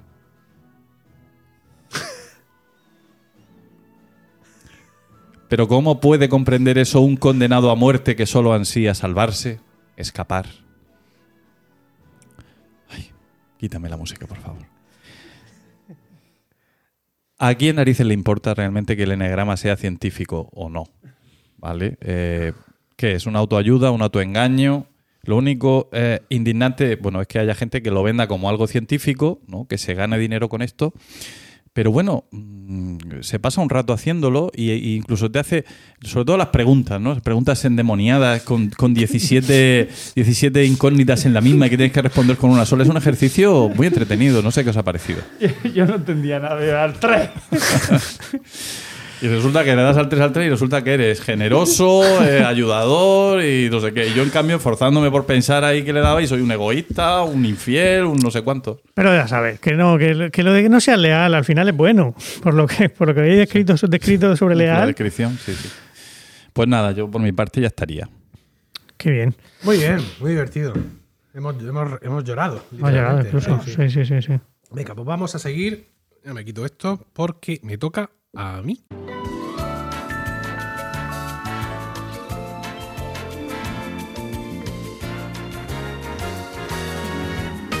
Bueno, en nuestro canal de Discord hice la pregunta para que la gente eligiera el tema que yo iba a desarrollar en el capítulo de hoy. Yo tenía dos opciones: hablar del vídeo musical de Z Tangana en la Catedral de Toledo o de los mediocentros turcos que han jugado en la Champions League. He sumado votos y ha ganado lo de Z Tangana. Pero por, por un pelo. Ha sido tongo, Que me, tongona. que me viene bien, porque como el otro tema yo ya lo tenía, pues ya lo dejo para otro. Vale. ¿Vale? Avísame cuando lo vayas a hacer. Chalanoglu. Claro.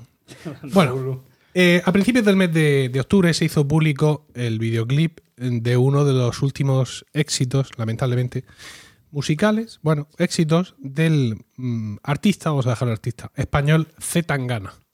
Ah, ¿es español? Sí. Sí, de Que tiene otro creo. nombre completamente distinto, ¿no? Hombre, pues se llamará Braulio o algo así. no, tiene un sé. nombre así muy, muy madrileño. Espera, lo busco, tú sigue. Sí, venga.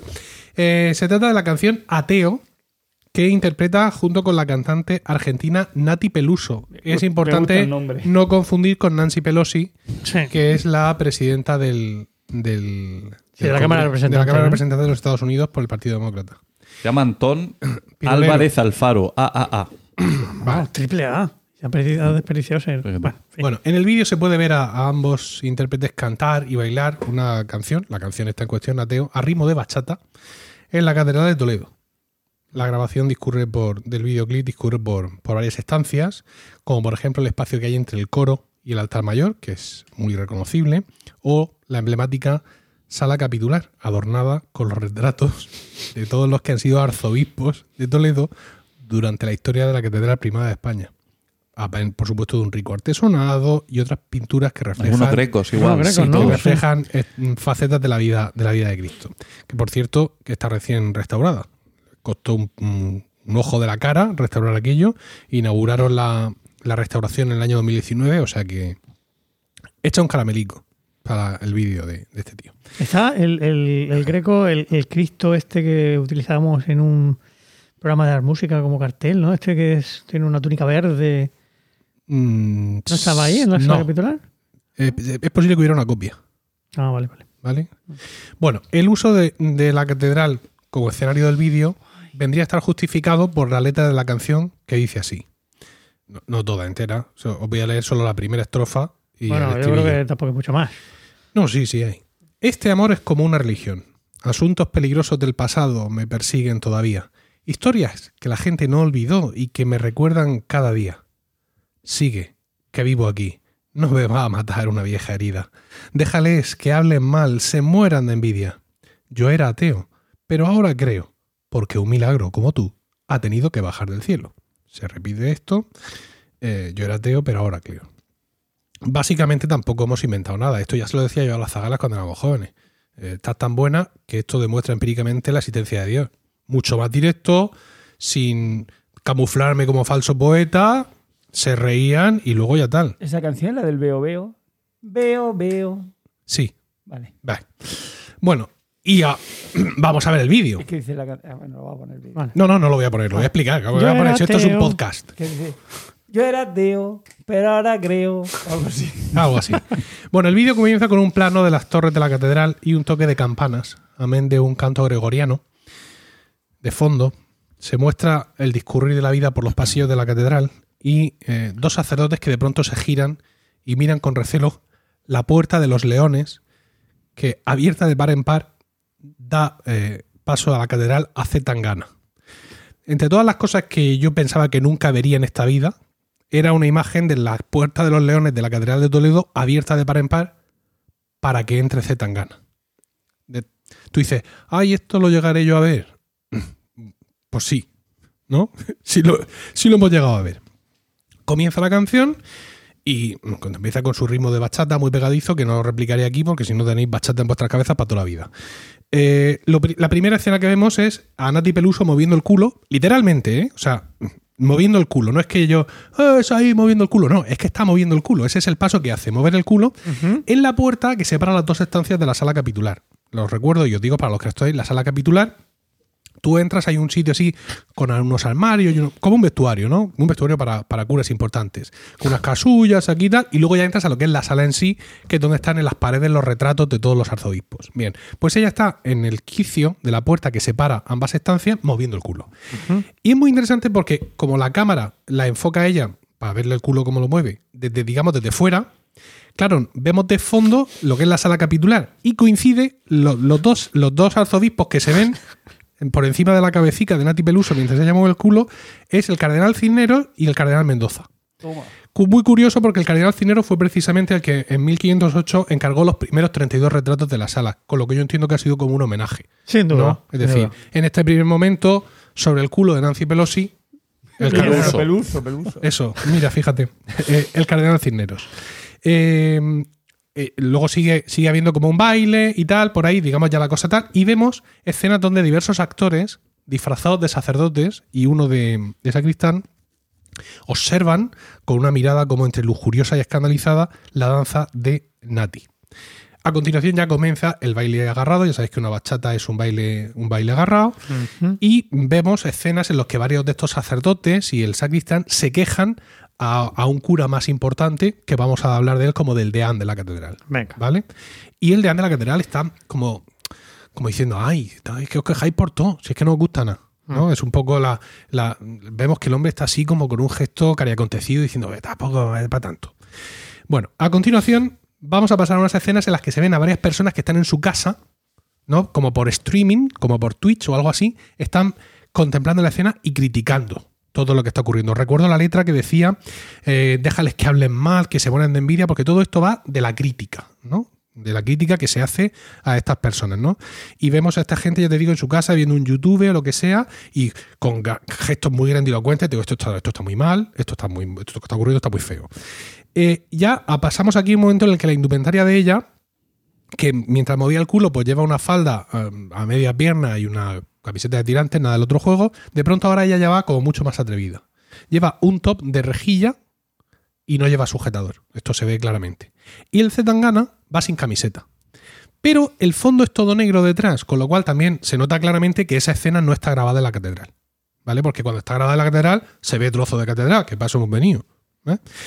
Eh, entonces, eh, hay un momento en que se produce como de esa imagen que están ellos bailando así, con, con estos mm, ropa o falta de ella, y se hace como una imagen fija que de pronto vemos que está como si fuera un post de Instagram en un móvil. Y un montón de gente que rodea a ese móvil señalando esa foto y son como una muchedumbre enfurecidita, porque llevan hoces, antorchas, esto está, esto está muy, muy mal todo esto que está ocurriendo. Eh, vemos más muestras de repulsa a la escena que preceden al que es uno de los platos fuertes, que es Nati Peluso desnuda, es decir, en pelotas, subida en un pedestal, con el cuerpo biselado, evidentemente para que esto se pueda publicar por ahí, porque claro, esta pieza de arte no se puede escatimar, y sujeta la cabeza decapitada de Zetangana. Y está rodeada de personas que la graban con sus móviles, debe ser vídeo porque está el flash encendido continuamente de estas personas. Em, Peluso lleva el pelo suelto y rizado, como si de una moderna medusa se tratara sujetando la cabeza de un decapitado Perseo, en una reinterpretación del mito. Sí, o Salomé y Juan Bautista. O acaso una sensual Judith que ofrece al pueblo israelí la cabeza del general asirio Holofernes. Holofernes, mandado por Nabucodonosor a ponerlo firme. Pero bueno, esto no, lo no hace falta ni mencionarlo. Vamos a seguir con las críticas, porque claro, todo el vídeo va de esto, ¿no? De que ellos bailan y tal, y se quieren, pero la gente los critica y se, está muy mal todo. En la siguiente escena de crítica es una tertulia presentada por Ca- Cayetana Guillén Cuervo, donde también sale Josep Pedrerol, del chiringuito, y luego eh, Elizabeth Duval y la influencer Miranda Mácaros. Por- En las escenas que, anteriores que he dicho de la gente que está criticando como que está viendo en YouTube, hay otros influencers, youtubers, actores, por ejemplo, Bryce F. Sale allí también caracterizado diciendo, oye, oye, esto, esto, esto que está ocurriendo no me gusta a mí nada. ¿no? Y bueno, todo el mundo está en contra de esta pareja que baila en la catedral. Clarísimamente, o sea, críticas feroces en las redes sociales, eh, no te pasó ni una, como sobre todo antes a José Miguel, muy mal, todo, mm, thumb down, ¿no? Y, y todo horrible. En un momento dado, Cayetana, en el que están, o sea, el- la, la tertulia se le ve discutir, tal, y en un momento Cayetana extiende la mano y baja el dedo hacia abajo, cual emperador romano, ¿no?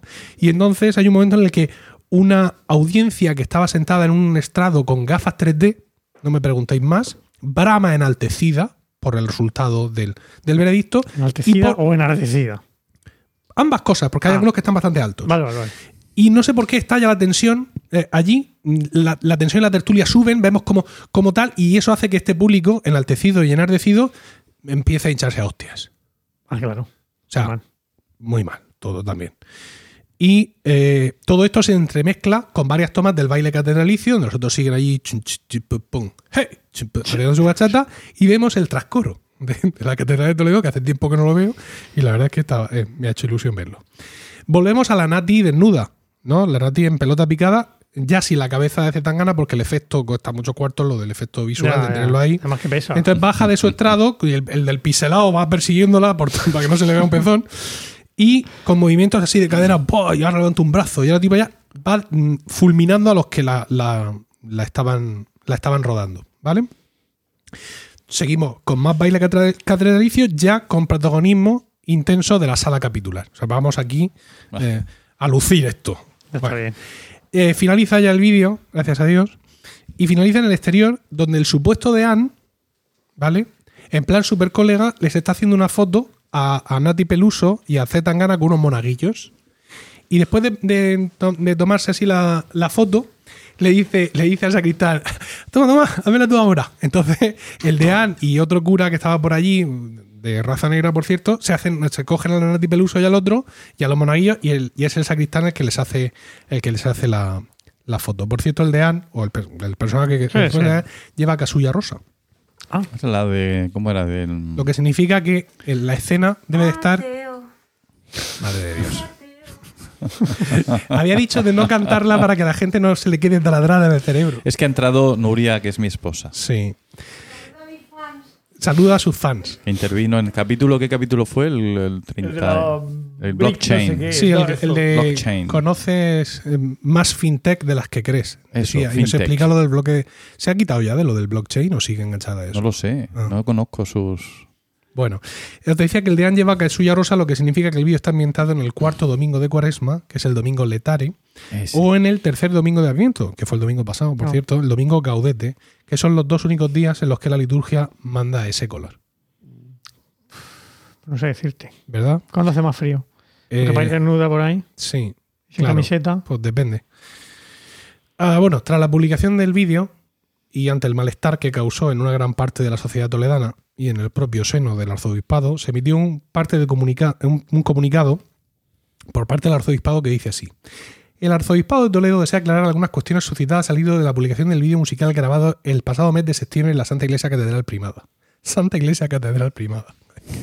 El señor arzobispo desconocía absolutamente la existencia de este proyecto, el contenido del mismo y el resultado final. El señor arzobispo lamenta profundamente estos hechos y desaprueba las imágenes grabadas en el primer templo de la archidiócesis. Pedimos humilde y sinceramente perdón a todos los fieles laicos, consagrados y sacerdotes que se han sentido justamente heridos por este uso indebido de un lugar sagrado. Desde este momento el arzobispado se compromete a revisar el procedimiento seguido para evitar que vuelva a suceder algo semejante. Para ello se comienza a elaborar inmediatamente un protocolo para la grabación de imágenes de difusión pública en cualquier templo de la archidiócesis. Sin embargo, el deán, no el personaje, sino el deán de verdad, De verdad. Juan Miguel Ferrer ha defendido el hecho. Claro, fue, él el que dio el permiso y dice que, que ese permiso se dio porque presenta la historia de una conversión mediante el amor humano. Qué ha bonito. jodido Mayo. Qué bonito. Es cierto que el vídeo utiliza el lenguaje visual provocador, pero no afecta a la fe. Es un lenguaje propio de la cultura de nuestros tiempos y se ha atendido al bien que pueda producir a los alejados. Es decir, eh, el señor Deán piensa que Que al ver este ese vídeo- dices tú, hostia, voy a empezar a ir a misa. O, o al menos a misa en la catedral, porque, claro, me puedo encontrar bachata. Sí. ¿Vale? 30.000 pavos se ha embolsado el cabildo Ah, bueno, eso es- por eh, permitir esta grabación y continúa Juan Miguel Ferrer, ciertas actitudes de intolerancia contraponen la comprensión y acogida de la Iglesia, tal y como se manifiesta en las secuencias finales del vídeo. Es decir, vemos a todo el mundo cagarse en los muertos de estos que están ahí, criticarlos en redes sociales y, y en el Instagram y en todo eso, pero al final en los curas se hace una foto con ella. Caridad cristiana. Yo como argumento filosófico lo veo flojo.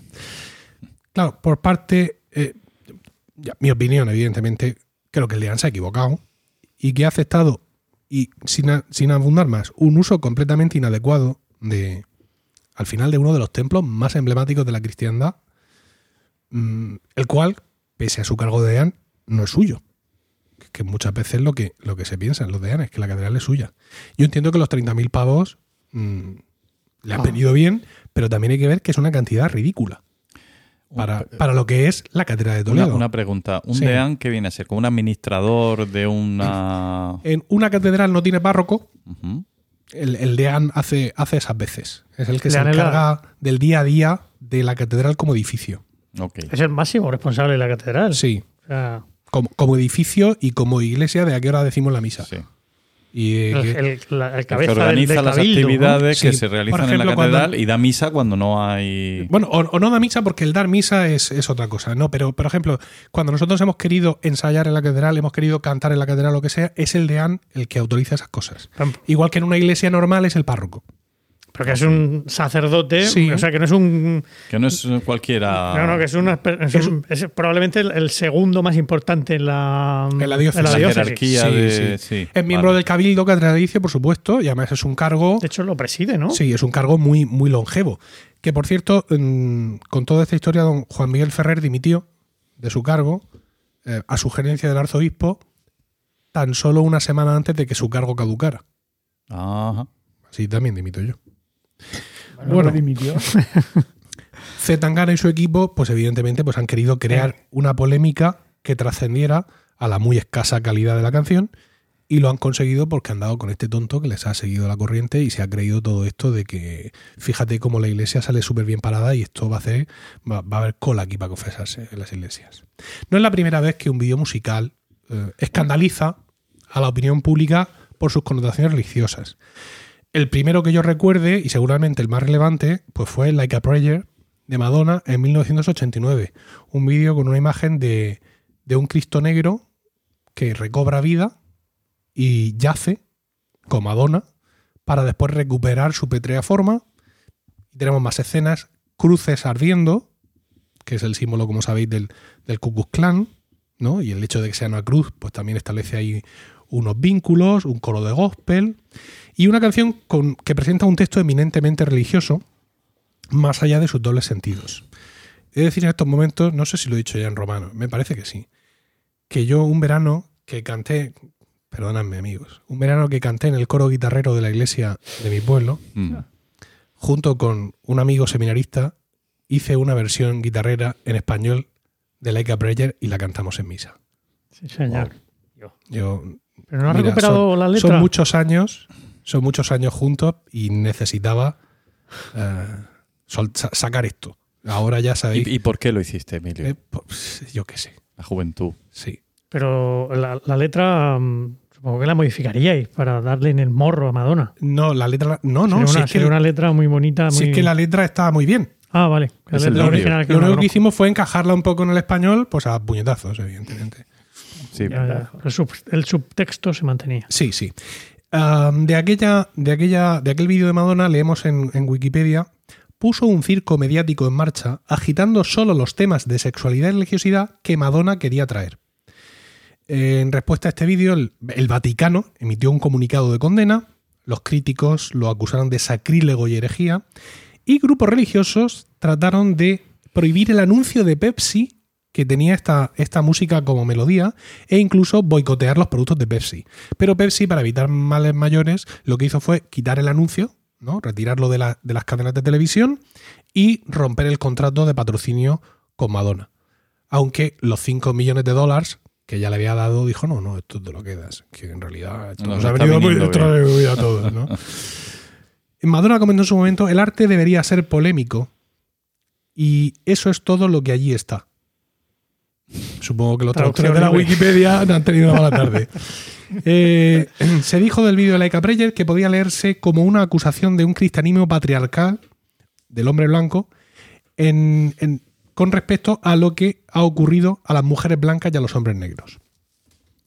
Las imágenes icónicas de este vídeo pues, han demostrado, también abro comillas, ser algunas de las más impactantes e inolvidables en la historia del videoclip musical y sirven solo para eh, más condena del clip de la discriminación racial y la culpa religiosa. Bueno, para montar todo este pollo en su momento, Madonna no necesitó grabar el vídeo en la Catedral de San Patricio, Nueva York, ¿no? Simplemente se montó un decorado de iglesia rural de Estados Unidos, estas típicas iglesias blancas, ¿no? Con una escalinata para subirla, ya los minusválidos que se queden fuera. Y además, ese mismo escenario interior, eh, al, al final del vídeo se ve que es, eh, que es la comisaría de policía. También, es decir, la reja donde estaba la imagen del Cristo Negro que vuelve a la vida, al final del vídeo es la celda donde está el protagonista negro injustamente acusado del asesinato de una mujer blanca por negro. Y va Madonna y le dice al policía, que no es que yo lo he visto. Y dice el policía, hombre, lo he dicho antes. Y rápidamente le abre la, la celda para sacarlo. Y es el mismo escenario. Ahí hay una cosa, Eh, ¿vale? Ya os digo, mm, música, letra, dirección artística y lo impactante de, de todas estas imágenes fue lo que crearon la polémica y el escándalo, algo que como dice Madonna, pues creo que es una característica del propio arte.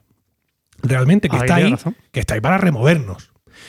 Aunque dudo mucho que el sacristán de ojos saltones o, o Nati Peluso y, y Zetangana vestidos de poligoneros bailando se vayan a convertir en algunas de las más impactantes e inolvidables imágenes de la historia del vídeo musical.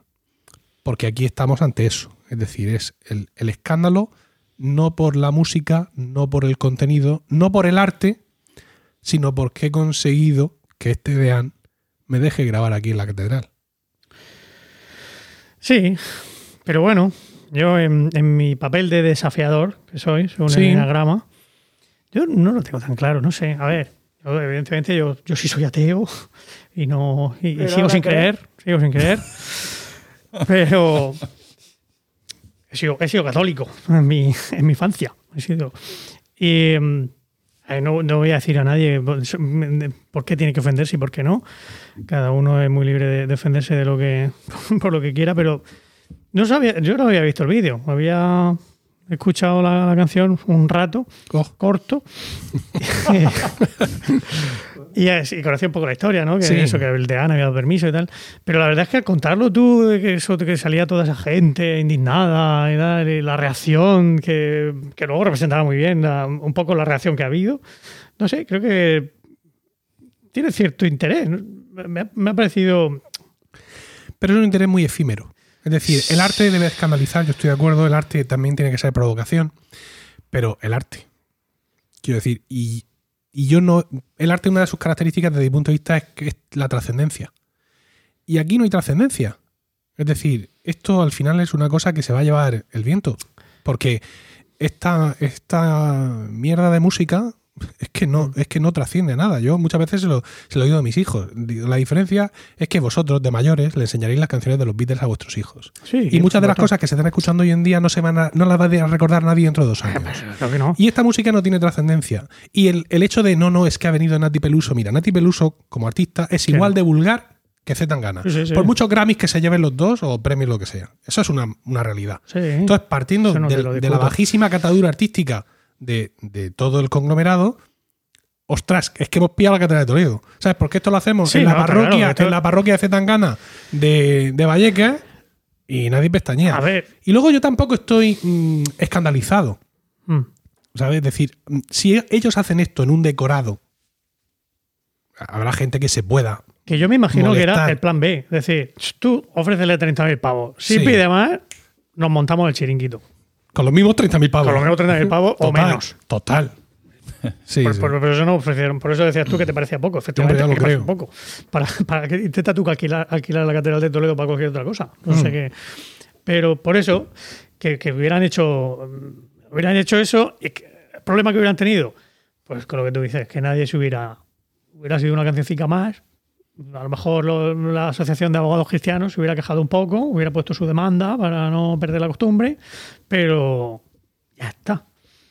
La, la suerte que han tenido es eso. Pues, yo estoy contigo que probablemente el deán lo hizo con toda su buena voluntad, seguro, pero, pero claro, estoy contigo en que probablemente ha, ha sido engañado.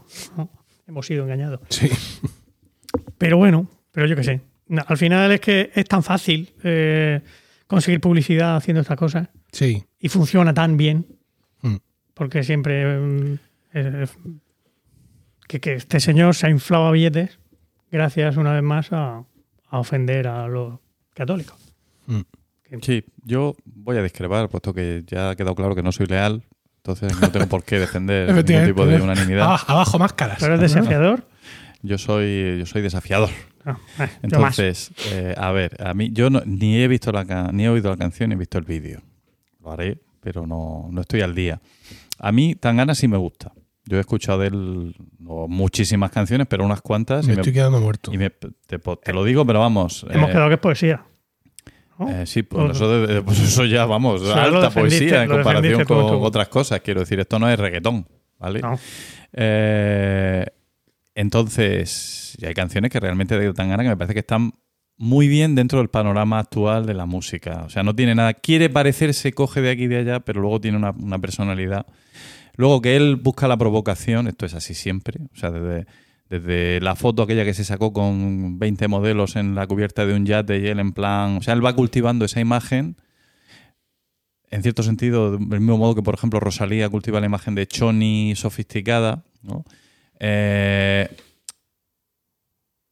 bueno, pues para provocar y también para poner a la gente de ese, de ese mundo que se siente tan alejada del resto del mundo, es decir, la- las chonis ellas mismas se, se- se sentirán excluidas de la sociedad en la que vivimos nosotros, del entorno cultural, y él conecta los dos mundos como diciendo, bueno, eh, cuidado que esto no es tan diferente, que todos podemos ser un poco chonis, en fin, él está en eso, él está en entender eso- esos puentes.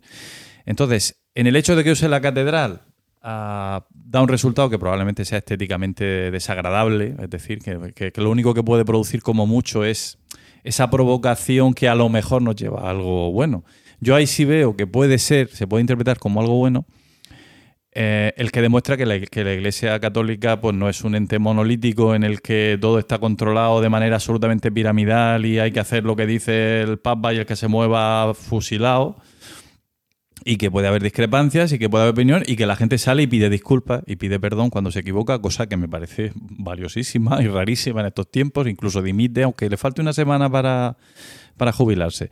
Es decir, que llevando a otro terreno la, la discusión, ¿eh? y, y aunque me parece que probablemente no sea algo estéticamente valioso, ni por lo que he oído de la canción, que son solamente una línea, es el estribillo, ya me parece que no me va a gustar. Pero yo sí discrepo un poquillo en ese sentido, ¿no? Eh, en el que, que Tangana sea un artista valioso, yo creo que sí lo es, dentro del panorama actual, ¿vale? Y, y bueno, que, que a lo mejor se puede sacar algo bueno de, de esta cosa rara que han hecho. Es que mira, provocar con 30.000 euros en el bolsillo no es provocar. Cuando el arte quiere provocar, el arte se la juega. O sea, esa es la provocación del arte que te mueve. O sea, Madonna hizo eso en un momento, en el 89, con, con Juan Pablo II en, en el Vaticano. ¿Vale?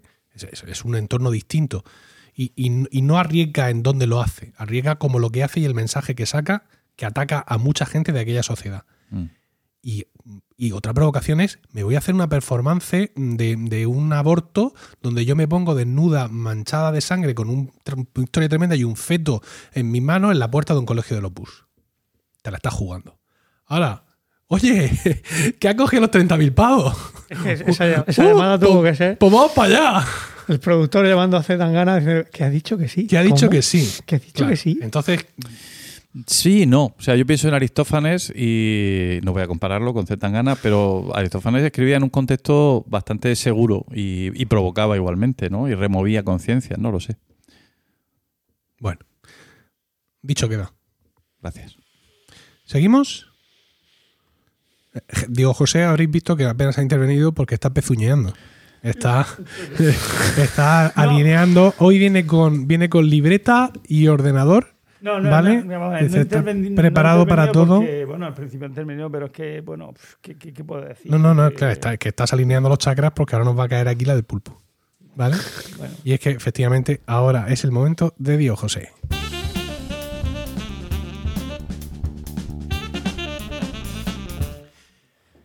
Y dinos, Diego José, ¿de qué nos vas a hablar hoy? A ver, yo voy a hablar de las clases bajas y, bueno, la relación de los medios de, de- de expresión, de imagen y, de imagen y sonido, ¿vale? De, eh, en- a principios del siglo XX y su relación con eh, las clases bajas, ¿vale? Bien, antes de empezar, te indico. Tenemos reserva en el restaurante a las ocho y media. Ya, Ya, no, ya, son las no, no, ya sé que no vamos a llegar. ¿Vale? Ya sé que no vamos a llegar. Yo me voy a ausentar ahora unos minutos para informar de este particular al restaurante. Que se ausenta, ¿Vale? mi niño. Justo. Venga. ¿De acuerdo? Pero eso tampoco significa que tú te crujas los nudillos No, no, no, no, no, no. Yo, y digas, no, no, "Y no, principio era verbum. No, no, no. ¿De acuerdo? No, no, tranquilo, tranquilo. ¿Vale? Va a ser Venga. corto. Bueno, Voy a llamar. Bueno, Bueno. empiezo. Te vas a perder lo mejor, el mortichuelo, pero bueno, allá tú. Ya, pero es que, ¿El esta- qué? ¿Has dicho el morti? El mortichuelo. ¿Eso qué Venga, es? vamos allá. pero es que, es tengo que llamar ya, si no. Llama, llama, llama. Venga. Papá, llama. Llama, llama, llama, llama. Morera te voy a dar. bueno, bueno eh, vamos a ver. Lo primero, a principios de siglo, lo más importante era la fotografía. Siglo XX, ¿no? Siglo XX, sí. Eh, hay que ver que la fotografía en un principio, la burguesía, mm, digamos que la, la va a coger como, como su medio de eh, plasmar su, su manera de vivir frente a la nobleza que prefería la pintura en aquella época. O sea, lo- la nobleza mm, se mandaba, se encargaba cuadros y la burguesía era como era más moderna, entonces lo que pedía era eh, pintura. Pero como no estamos hablando ni de nobleza ni de burguesía, porque lo que nos interesa es el proletariado o, las clases rurales, ¿vale? Estos solo se, solo se fotografiaban en el nacimiento, en la boda y en la muerte. Sí, digo bien en la muerte, por eso lo del mortichuelo de antes. Generalmente cuando morían, eh, para recordar a sus seres queridos, pues, eh, pues al abuelo se le ponía ahí con su rigor mortis, tieso como un palo, con toda la familia. Hay fotos, ¿no? De, Sí, hemos visto los otros, ¿no? Efectivamente, iba a hablar de los otros. Los otros que de repente empiezan a leer un libro y dicen, anda, están todos dormidos. Dicen, no, no te fijas que están todos dormidos. No, es que no están dormidos, que están muertos. ¿Vale? Entonces, eh, una práctica muy habitual, en, en- sobre todo aquí en, en la zona desde la Unión hasta Águilas, pasando por Cartagena y Lorca, que son las ciudades así más, más importantes, era la de mm, la fotografía del mortichuelo. El mortichuelo eh, se trata de un niño, ¿vale? He llegado en el momento bueno. Sí. Mortichuelo es un niño que está muerto, ¿no? ¡Hostias! le hacen una foto. ¿Qué? Eh, sí. Si quieres verla, mira, tengo No, una no, foto no, del no, no, no, mortichuelo. no, ya sé lo que es, ya sé lo que es, ya sé lo que es. Vale. Que no tiene mucha gracia. Es una expresión que se utilizaba para designar desde el siglo XVIII a los niños, a los críos finados, ¿vale? Que se creía que habiendo sido bautizados y estaban libres de pecado, entonces podían y no habían alcanzado el uso de la razón, con lo cual iban directos, vamos, iban directos al cielo, no tenían ningún problema porque no, no había maldad en ellos, ¿vale? como hemos dicho, la práctica era habitual en las zonas costeras, desde la Unión a Águilas, pasando por Cartagena y. Y mm, como otras eh, imágenes post-mortem, o sea, del abuelo o el padre muerto, pues se le hacía su foto para recordarlo. Mm, hay que recordar que hay muchas fotos, en- sobre todo en el, Museo Minero de, de la Unión, de personas, o sea, de, de este, tipo de este tipo de fotografías, ya que eran muy numerosos los accidentes laborales por las condiciones laborales de trabajo que habían en las minas de la Unión. Eh, y no hay que olvidar, bueno, eso, la- tampoco hay que olvidar que la tasa de, de muerte en la época era muy elevada, ya sea, o sea, ya de por sí, ¿vale? ¿Y por qué hay tantas fotos de, en la Unión y en, y en, y en zonas, digamos, mineras y no la hay en, en zonas rurales? Pues porque había un mayor desarrollo industrial y tecnológico y entonces era más fácil encontrar ahí al fotógrafo que, Claro. que en mitad del campo, ¿vale? Quieras que no. Eh, Eso es eso es por lo menos lo que apunta el doctor Alfonso Piñana, ¿vale? El que haya tantas fotos. Eh, mm, hay que ver más que mm, la foto de este mortichuelo, no hay que verla como como la como la sens- como algo como, como ni morboso ni macabro. Al fin y al cabo era el el anhelo de unos padres desdichados por mantener al retoño en su, en su mente, ¿vale? Eh, En un aparente aliento de vida eh, mm, y, y que viva para siempre por la fotografía, ¿no? Eh, eh, lo hacían por amor, básicamente. Las fotos de. Yo te puedo describir la foto, por ejemplo, de, de un mortichuelo que se ve el muchacho, bueno, el niño, un niño de 4 o 5 años que está sentado en. Bueno, está tieso como un palo, pero está como tumbado en una mecedora y le han puesto una silla detrás para que le sujete la cabeza. Y entonces, pues parece que está dormido allí en la mecedora. Eh, es duro, ¿no? Pero, pero también hay que ver, hay que verlo también como un, como un este de amor. Sé que no va a tener mucha risa lo de hoy, pero, pero es lo que hay. Bueno, eh, vale. Una vez visto eso, lo de, lo de que se fotografía el nacimiento, la boda y la muerte, eh, vamos a ver que la fotografía también se va a usar como denuncia, ¿vale? Por la prensa.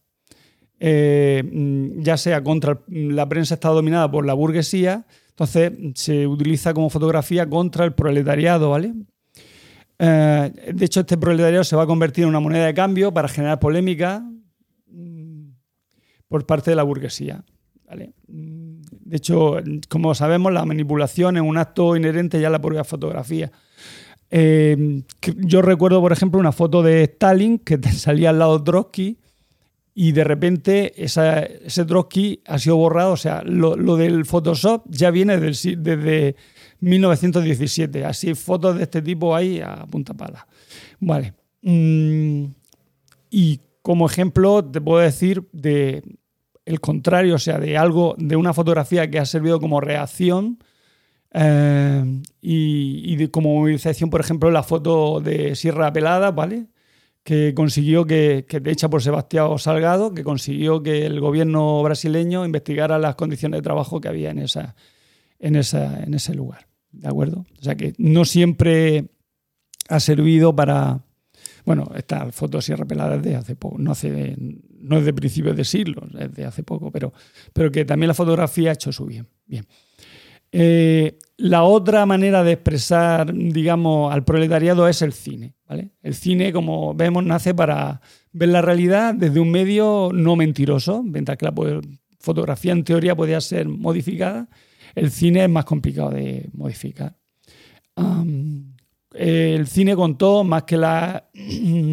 eh, o sea, en el cine costó más que las clases in- intelectuales lo aceptaran. Digamos que va a ser un, va a ser un medio más. eh, mm, Un entretenimiento, va- sí, eh. más un medio de entretenimiento del proletariado y de la burguesía baja. La, alta burguesía le gustaba más la fotografía y menos lo que el, el cine. Y como ejemplo de, de, primer, de cine, pues voy a hablar de un corto, ¿vale? Bueno, así por encima.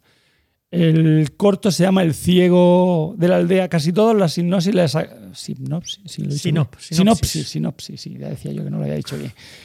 Eh, la he sacado de Phil Affinity, Mm. porque bueno, es corta y va cortica y al pie. Por cierto, soy Quagis en Phil Affinity, por si alguien se quiere, que se quiere hacer amigo mío.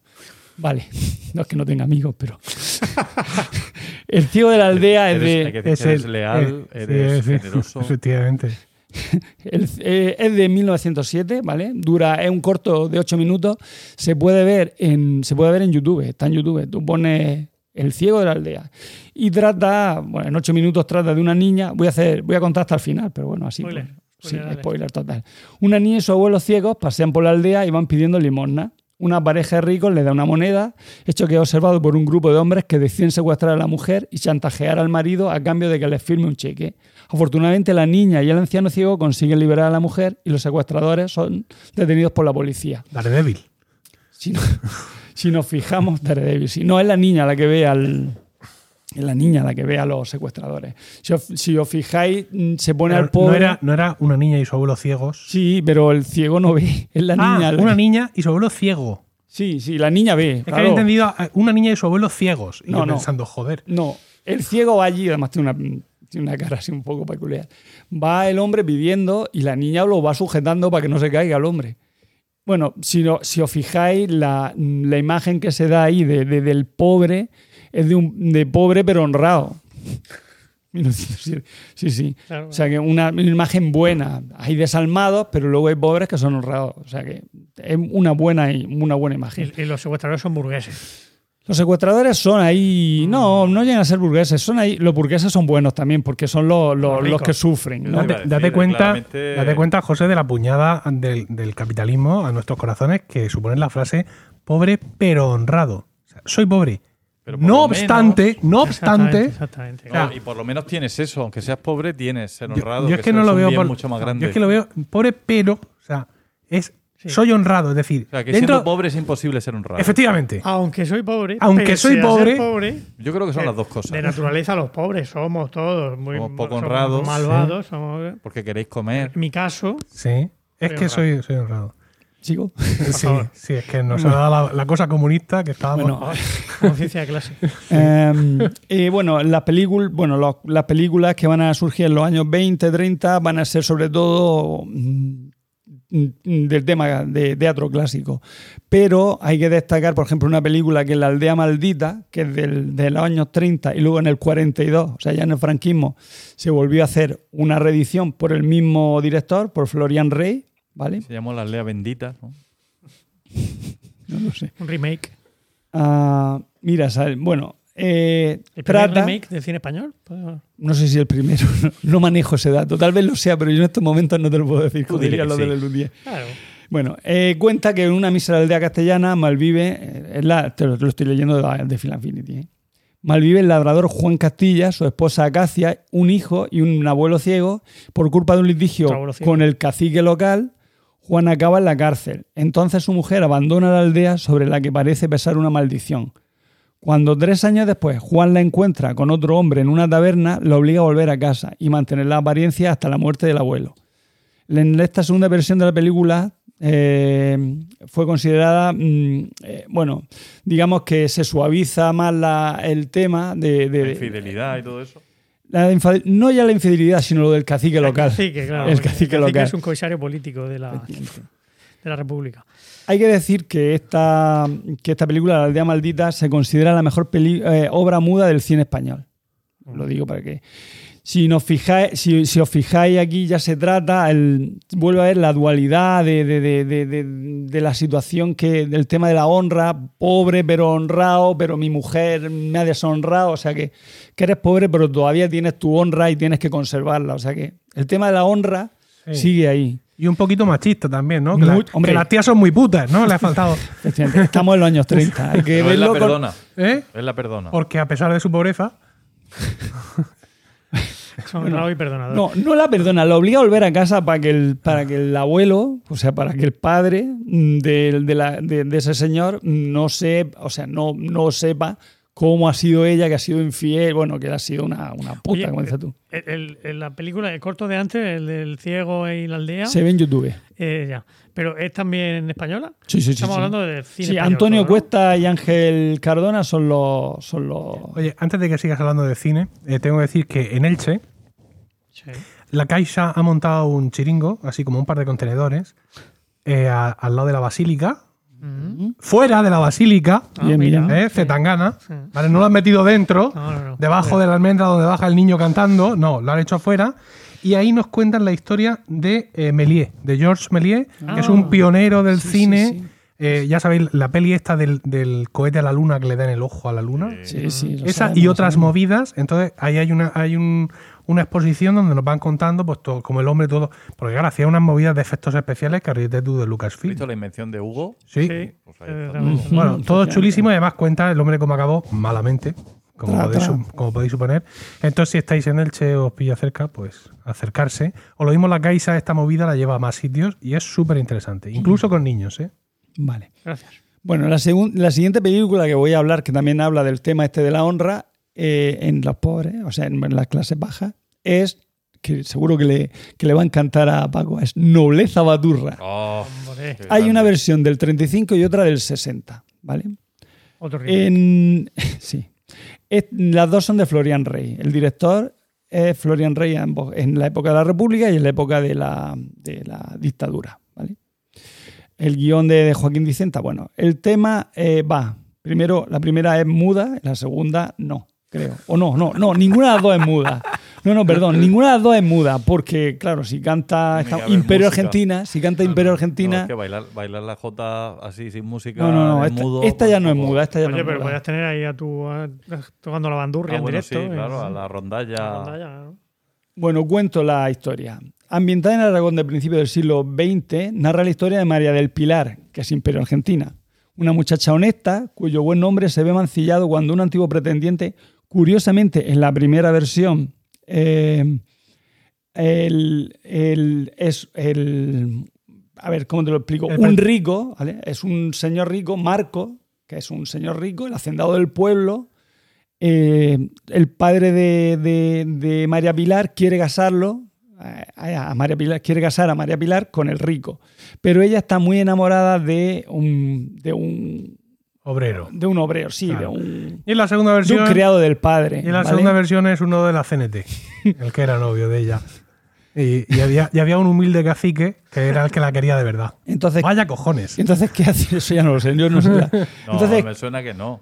No, creo que no, creo que sigue igual. Entonces, ¿qué hace Marco, el, el rico? Pues, eh, como se siente rechazado, por despecho acusa a María del Pilar de haber mantenido relaciones sexuales fuera del matrimonio. La calumnia pronto se extiende por toda la comarca y ya no hago spoiler de cómo acaba. Pero si te fijas, otra vez la honra del pobre. En el 35 el rico es el que mm, Malmete. el malmete que- y tal, pero bueno, Y luego la otra es un sindicalista. no lo sé, la otra es que no la he visto. Yo la vi no hace mucho, lo que pasa es que como siempre no la vi entera. Pero a ver, yo creo que no, yo creo que era un señorito y al final el señorito se la vainaba. Pero Muy bien. Vale. eh, ahora, bueno, en la época hay que constatar que en la época más turbulenta de la República Española no había cine político. En el cine español no se va a hacer película de cine con trasfondo político. Eh, y no se refleja lo que, va, lo que pasaba en las calles. La, la- la- pues eso. la- Bueno, se, hace- se hacen películas con trasfondo político, pero con el trasfondo que le interesa a la dictadura, ¿no? no, estoy hablando, no, estoy La hablando de la República. época de la Ay, República. perdona, perdona. Estoy todavía en la República. Vale, vale, vale. ¿vale? Eh, pero sí que podemos destacar mm, el famoso documental, película las documental Urdes. Las Urdes, De Tierra sin pan de Buñuel, ¿vale? Que también se puede ver en, en YouTube, también está en YouTube. Y está narrado por, por Paco Raval. Y es muy curioso, ¿no? Ahí hablar. Y está, es bastante, bastante impactante. Atrás, bueno, bueno, ya sabemos que la Urdes, que está, es, una, es una comarca de Cáceres, eh, de las más pobres y con menos desarrollo de España en 1932. Y entonces se habla de, pues, de la insalubridad, la miseria la falta de oportunidades, lo cual va a provocar la emigración de los jóvenes y la soledad de quienes se quedan en esta, en, en esta desolada región extremeña, lo que se conoce ahora como la, la, la España vacía o vaciada que llaman. Vaciada, sí. ¿vale? Eh, bueno, ahora ya pasamos eh, a, a- al- a la época franquista, ¿no? ¿Vale? En el cine del régimen se, presen- se presentaba una sociedad sin clases sociales. Por ejemplo, un ejemplo es en la película Hay un camino a la derecha, de 1953, con dirección de Francisco Rovira Veleta, donde sale eh, como actor Paco Raval, y así que conozcamos, porque yo el resto no los conozco. Julia Martínez, pues una señora. Vale. Eh, ¿De qué va? Eh, hay un camino a la derecha. A su llegada a Barcelona, Miguel es despedido de su trabajo de marinero y los problemas financieros con los que se tendrán que enfrentar a partir de este momento harán que poco a poco se introduzca en el mundo de la delincuencia. El poco dinero que, ha- que hasta entonces había conseguido reunir Inés, su esposa, gracias a su duro trabajo, va a ser dilapidado rápidamente por él. O sea que no es que haya malos ricos, y no, no, no. O sea, la, la maldad está, como hemos visto, en, en las clases bajas hay pobres pero honrados y pobres pero no honrados, como vimos en El Ciego de la Aldea, como hemos visto en Nobleza Bat bueno, Nobleza Baturra no, en la otra, en, ay, se me olvida. en la de, aquí, la de, ay, la aldea maldita, la aldea maldita. Eso. Eso, no me, acordaba. Vale, la otra película, así, donde, que trata del, del tema de las clases bajas que lo pasan mal, pero hay un- como una honra y tal, es Un Millón en la Basura, del 1967. Dirección de José María Forqué. Y bueno, donde sale José Luis López Vázquez, Julia Gutiérrez Cava, Juanjo Menéndez, Aurora Redondo, estos sí los conocemos. Rafael Aparicio, gente, José Sacristán también sale, José Sazo Tornil. en fin. Ah, bien, ¿de qué va? Pepe es un hombre gris y humilde, es barrendero y forma parte de, la, de una fantasmal brigada de, del amanecer. Eso es lo que la sinopsis de Final Affinity, eso no lo os lo digo desde que a golpe de manguera limpia las calles de la ciudad. Cuando un día encuentra un millón de pesetas en un cubo de basura, un millón de la época, del 60, que son muchísimo dinero y decide quedárselo para resolver su acuciantes problemas económicos. El hombre estaba fatal y decide, pues, esto- con esto me arreglo yo. Pero su esposa le aconseja que cumpla con su deber y devuelva el dinero. Mm. O sea que la moral de, de- de- de- la. O sea, si te fijas, el. Bueno, eh, el, digamos, la esta que doy yo, la, la teoría que doy yo. O sea, el pobre pero honrado. De, el franquismo no habla de clases sociales, soslaya un poco que el hombre lo esté pasando mal, el pobre barrendero que esté cobrando una miseria para decir, bueno, aunque es pobre, pero mira, el hombre devuelve el dinero, es honrado. Y esto es lo que tenemos que ser todos los españoles. Hay que ser resignarnos con nuestra pobreza, y, pero ser honrados, no robar, que eso está muy feo. Bueno, y por último, ya para acabar, aunque no lo creáis. Ah, no, no, tengo todavía más. Perdón, locos estos romanos. me había emocionado. Vale. Eh, mm, hablando del, del proletariado, ¿vale? A través del cine histórico, mm, en 1970, y- en 1970 hay una película que se llama Odio en la entraña, donde habla de la vida de los mi- mineros en 1876.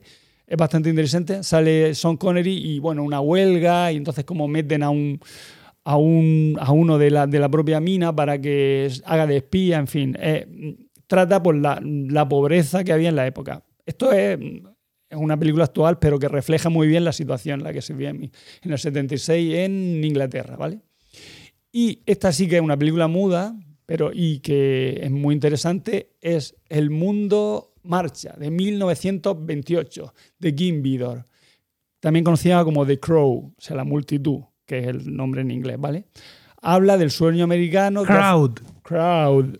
The listening crowd, and the lovely south. Vale, The Crowd. Alexander Fest de Händel. Por lo menos eso. Muy bien. Entonces, habla.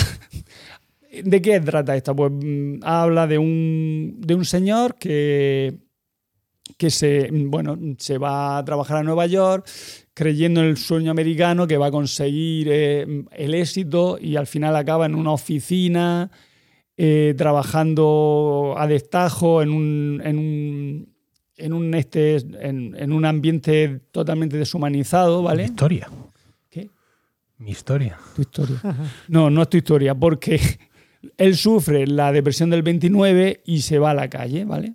Entonces, esta película desmitifica el sueño americano y hay una frase muy interesante que sale en la película y dice, la muchedumbre siempre ríe, pero solo, solo llora un día por ti. O sea, cuando estás de buena, siempre está de risa, pero solo va a llorar un día por ti, el día que te mueras.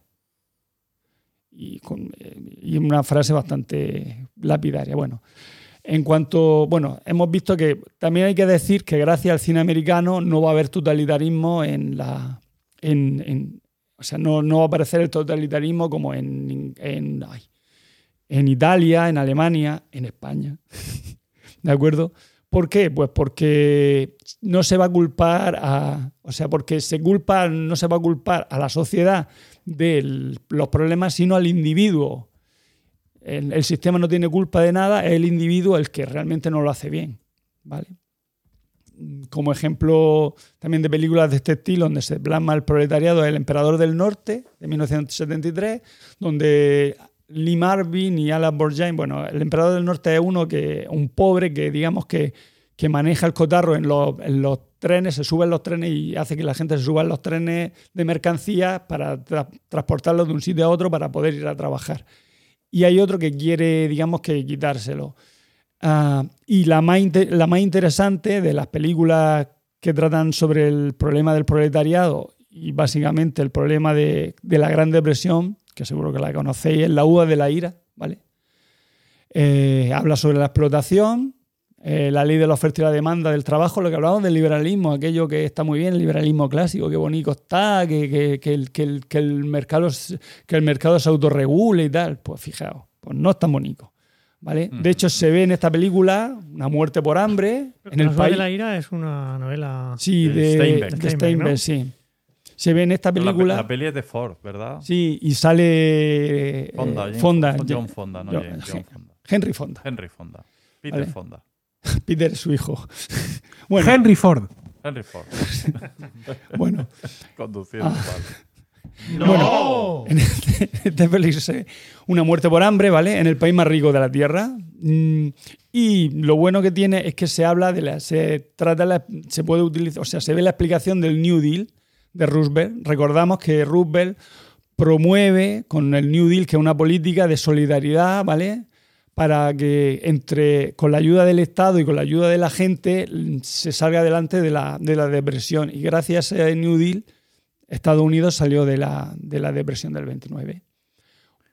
Películas interesantes también que tratan la pobreza son Las cenizas de Ángela y El ladrón de bicicleta de Vittorio de Sica. Bueno, esa, Que esa es fuertísima, ver la esa desesperación, es memorable. de la desesperación del padre delante de su hijo, ¿vale? La humillación que siente de, de- de ver que, que, que- que- tiene que, que no tiene un duro, que no tiene trabajo, disimula, o sea, es muy dura. Y para acabar, y ahora sí de verdad que voy a acabar, mm, no puedo dejar de hablar de Surco, ¿vale? Surco es una película de 1951 con dirección de José Antonio Nieves Conde. Eh, bueno, la, sale María Esquerino, sale gente muy... la única que yo así conozco es María Esquerino, porque Luis Peña no lo conozco. Tal vez vosotros lo conozcáis, yo no. Bueno, es muy interesante esta película, ¿vale? Porque habla del, de los años 40, trata la sinopsis en los años 40, finalizado el conflicto de la Guerra Civil Española, una familia abandona el campo y emigra a la ciudad. Eh, habla, trata sobre el éxodo rural. Con la esperanza de mejorar sus condiciones de vida, pero la vida en la ciudad es cruel y está llena de desengaño y penalidades. Manuel, el padre, encuentra trabajo en una fundición, pero no puede soportar el ritmo del trabajo, porque él trabajaba en el campo, es un, además eh, tiene un carácter, o sea, tú lo ves, el hombre era una persona seria, cabal, responsable, estaba acostumbrado al trabajo del campo, a que no haya engaños, a que no haya la explotación, no era tal. Pepe, el hijo mayor, por ejemplo, se dedica a, a turbios asuntos que además él, en teoría, él venía para trabajar, era chofer y quería trabajar de chofer. Pero se dedica, mm, se mete con un grupo en una taberna, con un grupo de- pues, de des- no desarrapados, sino de De vagos, desoficiados, de vagos, sí. vagos. Y valeantes, ¿vale? Ay, ay, ay. Y acaba, pues se dedica a turbios asuntos relacionados con el extrapelo. Manolo, el hijo menor, encuentra trabajo como chico de los recados, pero también se malea. Y Tonia, la hermana pequeña, o sea, la hermana, eh, empieza a trabajar como asistenta y acaba trabajando como, como mujer de compañía. Entonces habla, pues eso, un poco de, eh, pues de la, pues de la deshumanización de la ciudad, que, la- que el campo está muy bien, la ciudad te deshumaniza, pero, pero no pone el acento en, en, en, la- en- en las clases altas. Las clases altas parece que son como un poco el, el- Espectadora, ¿no? espectadores y, y el rescate, en algunos casos, de del pobre. Es lo único que te salva, porque mm, eh, son los propios pobres los que son eh, lo- el hombre el lobo para el hombre, pues esto es el pobre el lobo para el pobre. Entonces, bueno, no se culpa, como hemos dicho, al sistema, ya que no está hecho... mm, El último contra el penúltimo. Sí, efectivamente. Eh, la- eh, se habla de una clase media, ¿vale? Que, que, digamos que, que vive más o menos bien, no, es una, no es una mala, no lo pasa mal y, y no es culpable, sino que son eso, el último contra el penúltimo, efectivamente. Eh, de hecho, mm, el- lo que la sensación que da es que las cosas pasan porque la vida es así, porque así es la vida, la vida es dura, ¿vale? Eh, Y lo es, y lo es. Desastres Mm. meteorológicos. para acabar, solo quiero, bueno, a una crítica que habla Pablo Gurt de un crítico de Phil Affinity que dice, en cierto modo, Surcos se podría calificar como la película iniciática del cine español moderno. Pues hasta entonces la cine- cinematografía de la posguerra estaba dominada bien por las historias propagandísticas del régimen de Franco o por el cine moralista impuesto por, los nacionalcatol- por el nacionalcatolicismo o por los relatos folclóricos y raciales a mayor gloria de la canción popular española. Este contundente drama costumbrista, escrito por falangistas, rompe por completo con lo realizado hasta la fecha para narrar una historia dura y muy poco amable de la época, sobre la inmigración a las ciudades, con un aspecto áspero retrato de personajes y de ambientes que no gustó a la Iglesia y que tuvo problemas con la censura, la cual obligó a modificar un final más duro todavía del que ya se da de por, sí. De hecho, creo que el, mm, creo recordar que el padre se suicida en el, en el otro final. Y en este le hacen cambiar. Eh, la excelente dirección de, de Nieves Conde, que en, cada, que en nada tiene que envidiar a la realización de cualquier obra neorrealista europea de la época, es la mejor cualidad de esta interesante obra, quizá no del todo reconocida y sin duda clave en el cine español. Nieves Conde, ¿verdad? La directora. El director se, Ah, llama, Nieves, vale, vale. se llama José Antonio Nieves Conde. Es verdad. Eh, de hecho, el guion está hecho por el propio Nieves Conde, por Gonzalo Torrente Ballester y sobre una idea de Eugenio Monte. Es que me ha recordado un poquito, estoy ahora mismo me estoy leyendo nada de, De Carmen. Laforet. Me ha recordado un poquito, ¿no? Ese traslado del medio rural a la Barcelona de los años 50 y a la dureza de la, de la vida de la ciudad. Por eso al decir Nieves Conde digo, ah, era también una directora. Por eso me- se me ha olvidado que has dicho el nombre completo al principio, perdón. Pues con esto acabo. Muy bien. No ha sido nada divertido, No, pero ya ha sido sé. increíblemente interesante. Ya, es que no, lo- no quería Sí. hacerlo Mucha- divertido. muchas quería, gracias. mm, No sé, quería decir una cosa. Quería hacer algo así. Muchas gracias. Como dice Woody en una película, de vez en cuando tiene que darnos un poco de cultura para que no nos matemos a cadenazos. Pues sí. Y con esto hemos llegado al final de este 55 capítulo que esperamos hayáis encontrado gratificante y divertido. Gracias por el tiempo que habéis dedicado a escucharnos. Esperamos vuestros comentarios en Twitter, arroba romanoslocos y en Discord, emilcar.fm barra Discord. Mientras llega nuestro siguiente capítulo, seguramente el próximo mes, recibid todos un saludo y recordad que ante cualquier adversidad de la vida, lo mejor es tomarse un segundo para respirar profundamente y decir... Es- ¡Están locos estos romanos! Thank you.